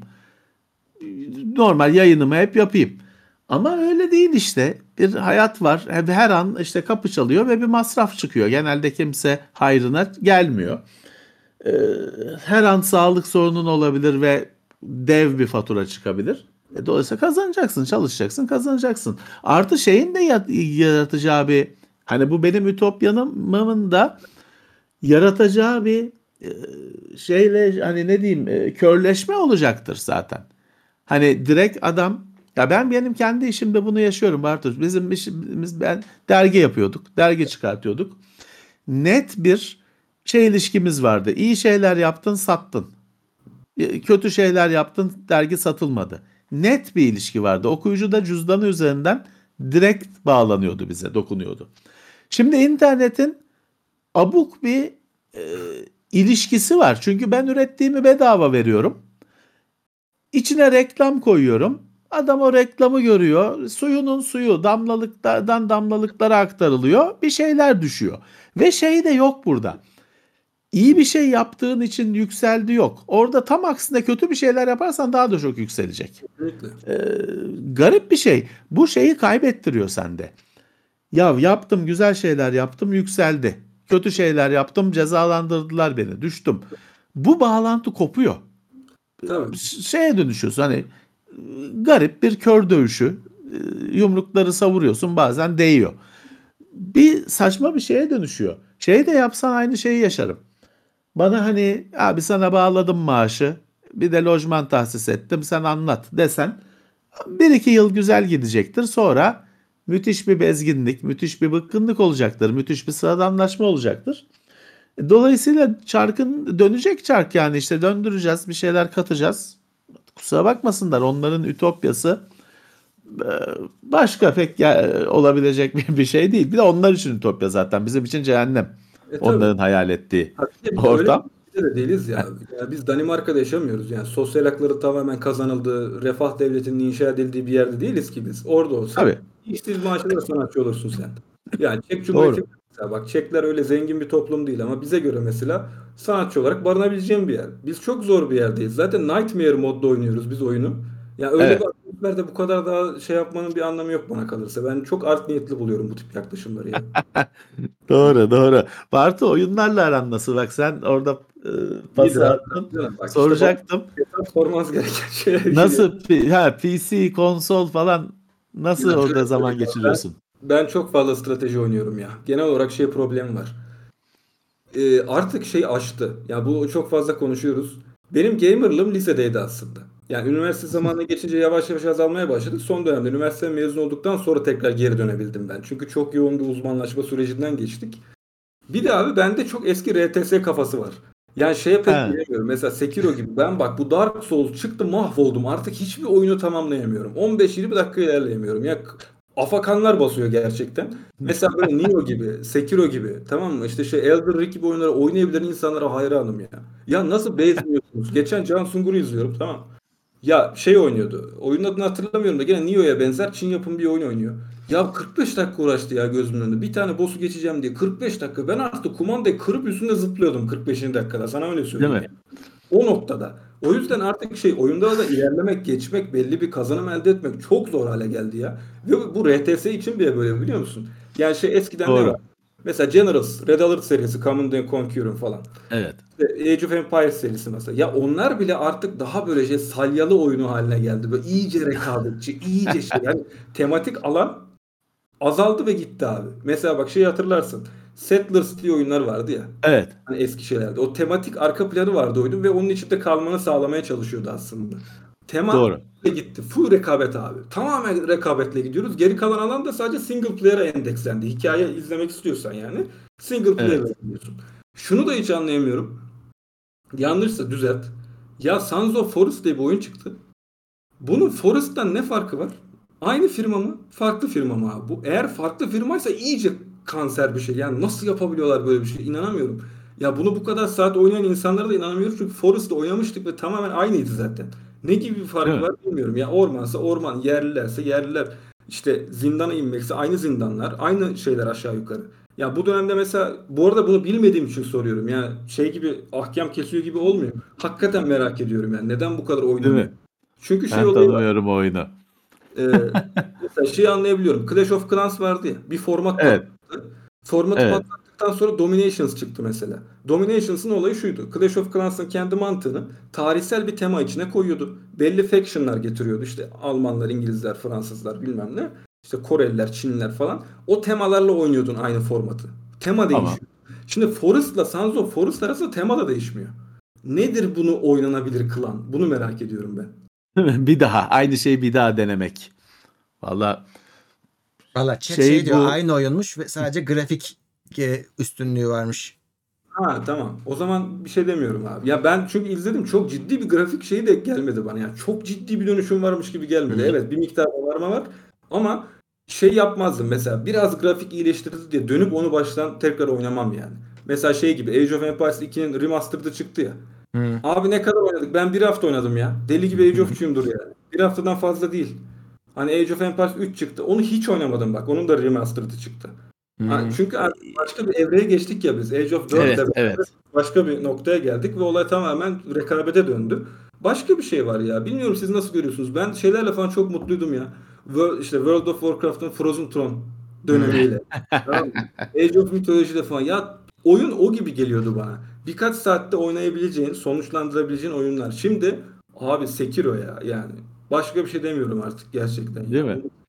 Çok Biz başka onlara bir şey. kahır oyunu diyoruz. Başka bir şey derken e, kahır Evet. oyunu. Çok Peki doğru. e, şey de senin kafana uymaz mı? FRP oyunları ama du şey Abi, e, Diablo FRP tarzı. FRP biz zaten kendimiz FRP oynuyoruz. Dolayısıyla hani FRP oynuyoruz. Solas da oynuyoruz mesela. Divinity. Original Sin 2 çok iyi bir oyun mesela. O- FRP o bazında süper. arkadaşlar tabii ya biz şeyiz gerçi biraz manyak FRP'ci bir tayfayız da. Hı. Zaten hayata tutunuşumuz FRP ile oluyor. Türkiye gibi zorlu koşullardaki Evet. Ve şey kendi aramızda mesela Grim Hollow oynuyoruz. D&D 5 oynuyoruz gene aynı şekilde. Hmm. İşte Kral Arthur Pendragon oynuyoruz. Başka başka FRP sistemleri var gene baktığımız. O yüzden şeye özel bilgimiz var. Ee, Solas da mesela atıyorum son dönemde oynayıp şey yaptığımız bir oyundu. Orada da şöyle bir sorun var abi. Hikayelere hiç bakmıyorlar ya. Gerçekten bak Solas'tan bilmiyorum oynadınız mı? Savaş mekanikleri falan çok sağlam. Yani D&D bilmiyorsan öğrenebileceğin bir oyun. Sıfırdan yani gerçekten hangi klas ne yapıyorsa büyüler falan birebir denk yani. Çok iyi gerçekten. Zar sistemleri var. İşte skill point sistemleri var falan. Tam bir FRP oyunu. Ama hikaye o kadar kötü ki abi diyorsun bunu ne yaptınız ya? Yani hiç kimse bakmadı mı buna son bir senaryo doktoruna falan vermediniz mi? Bu nedir abi ya? Hani 15 dakikada şurada üçümüz bir şey yazsak emin ol daha iyi olur. O kadar şey bir oyun. Bir taraftan da şeyi ben e, son dönemde 3-4 yılda gördüm. Garip gelecek şimdi size. En sevdiğim oyunlardan biri Valheim'dı. Çünkü şunu fark ettim bak. Valheim açık dünya crafting oyunu ama hedefi sadece İskandinav mitolojisi ve ölçek babında tam olarak bunun içinde kalmayı başarmış. Bence bak bu çok oyun çok az oyuna nasip olan bir tutarlılık yani. Hedeflediğin şeye tam olarak ulaşabiliyorsun. Genelde şöyle Evet. oluyor. CD Projekt Red'in işte şeyde yaptığı gibi. Müthiş bir hype yapıyor böyle. Ee, neydi oyunun adı ya? Bak aklıma gelmiyor. Son çıkan- Cyberpunk.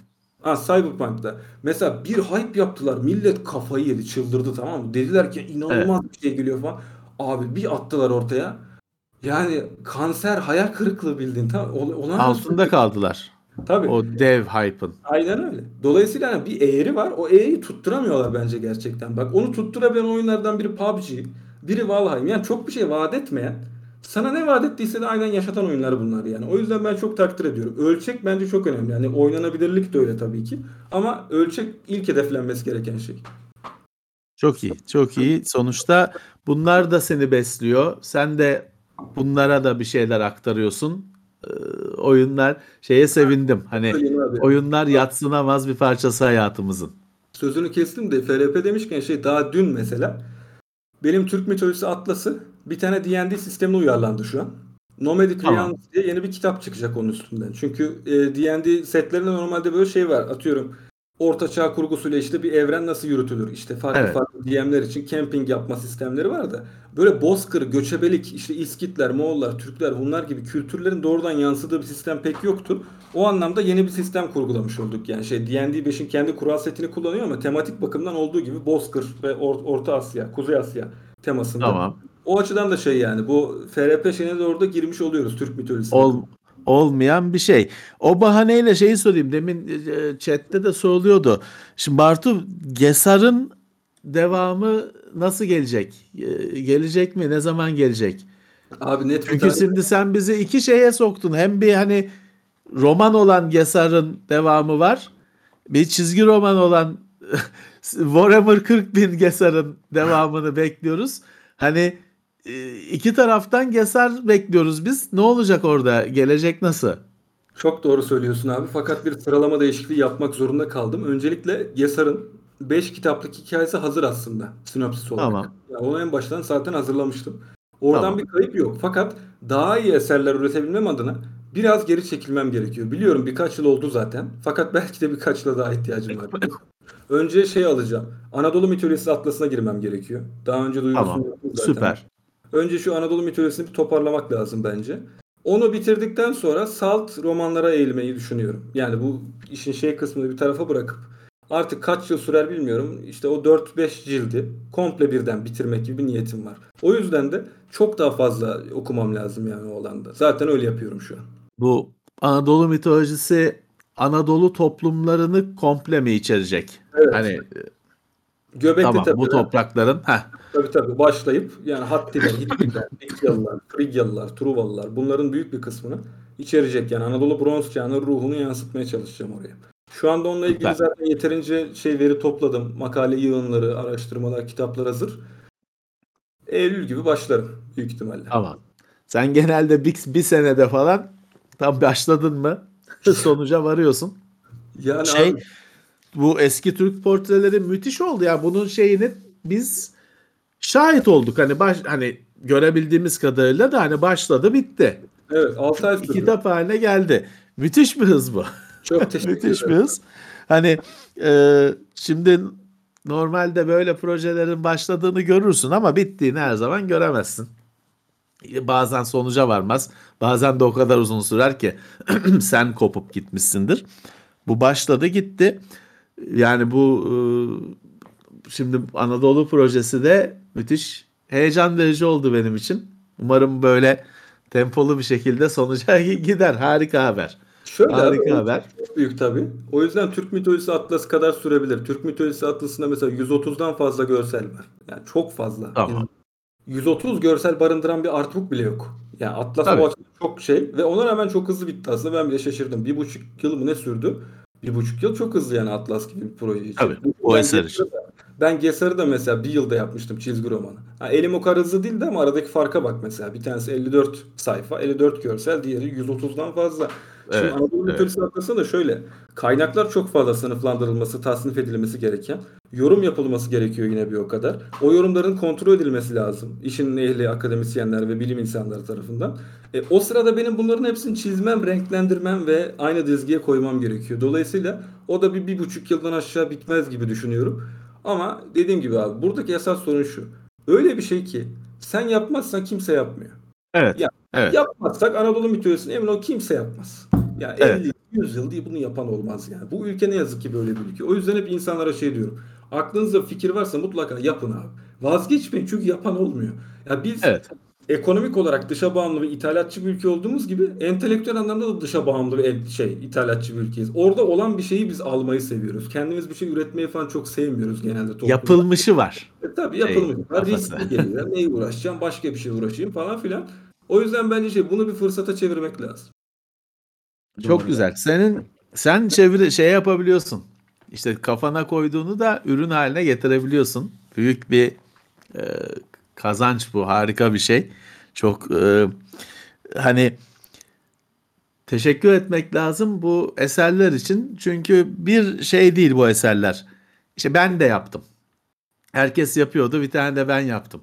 Öyle bir şey değil. Bu ilk. Ben yaptım bu. D yok bunlarda. Çok güzel ve yeni düşünce kapıları açtı bize.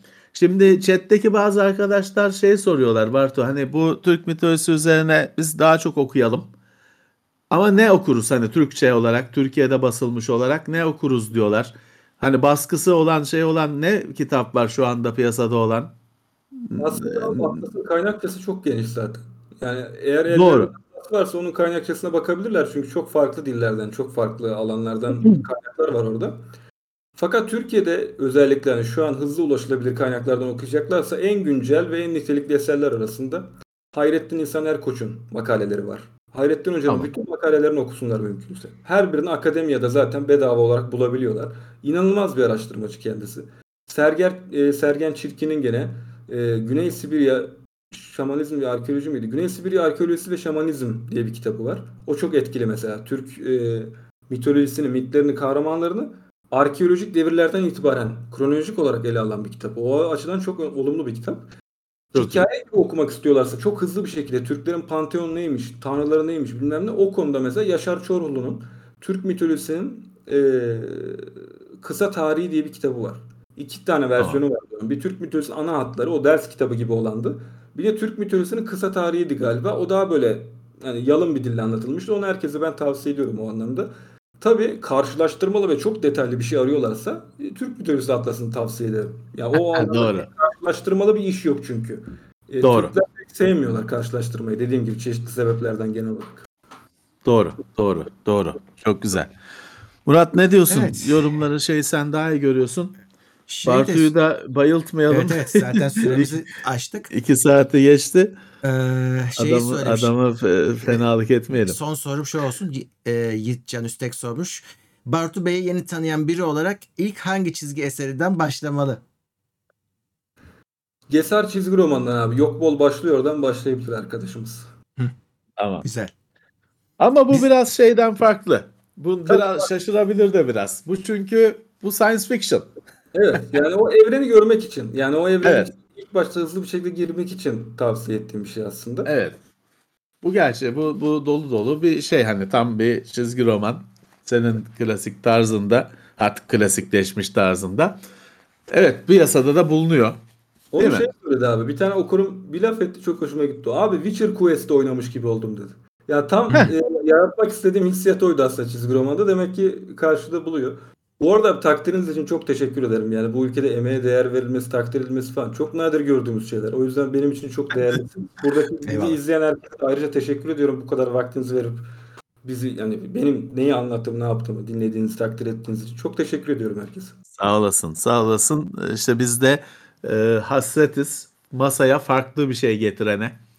Böyle yeni kendi kulvarını açana yarışmak için e, biz de hayranlık duyuyoruz. O yüzden hani şey çok güzel Bartu hani sen ulaşılabilir birisin. E, şeyde Kaf Dağı'nda değilsin. E, kulede değilsin. Ulaşılabilir birisin. Çok önemli bir şey bu. Bir gün bizlerle oldun. Harika bir şey. Valla biz takipteyiz. Bütün çalışmaları büyük bir heyecanla takipteyiz. Ee, Tekno seyirciler zaten seni tanıyorlar. Yani çünkü eserleri falan hep bahsettik, hep konuştuk. Bugüne kadar gıyabında tanıyorlardı belki. Ee, Ben şeyi de tavsiye ederim. Seninle burada tanışan, merak eden, çünkü bu ilginç bir adam gerçekten. Ee, ilgi duyulmaya değer bir adam. Merak edenler için seninle çok güzel sohbetler yayınlandı geçtiğimiz e, aylarda. Ben özellikle mesela Nihal Örneğin podcast'inde senin bütün bölümlerini dinliyorum. Senin yer aldığın bölümü de keyifle dinledim.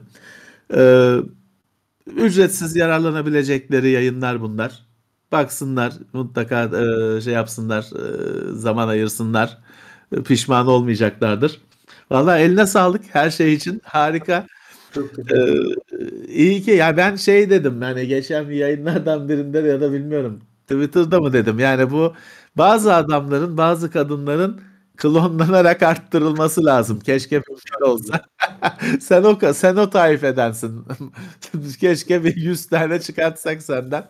Benim Ee, de gördüğüm insanlar vardı abi işte yani herkesin ya birilerinin izinden gitmek bence önemli burada. Yani bir büyük insanın izinden gidip büyük işler başarabiliyorsun ancak. Başarabildiysem ne mutlu. Yani tarih gösterecek, birilerine katkı yapabiliyorsam, bir şey öğretebiliyorsam ne mutlu bana. Tek amacım bu gerçekten. Tabii ki. Çok Tabii ki. teşekkür ederim ya. Peki, peki. Çok teşekkürler. Murat sen de top. Evet. Şimdi o zaman ufaktan gidiyoruz. Bu arada tabii şeyleri okumadım bugün destek ve- verenleri ama onlar tabii yine e, üye oldular sağ olsunlar. E, hepsine Sağ ol. toplu teşekkür etmiş olalım.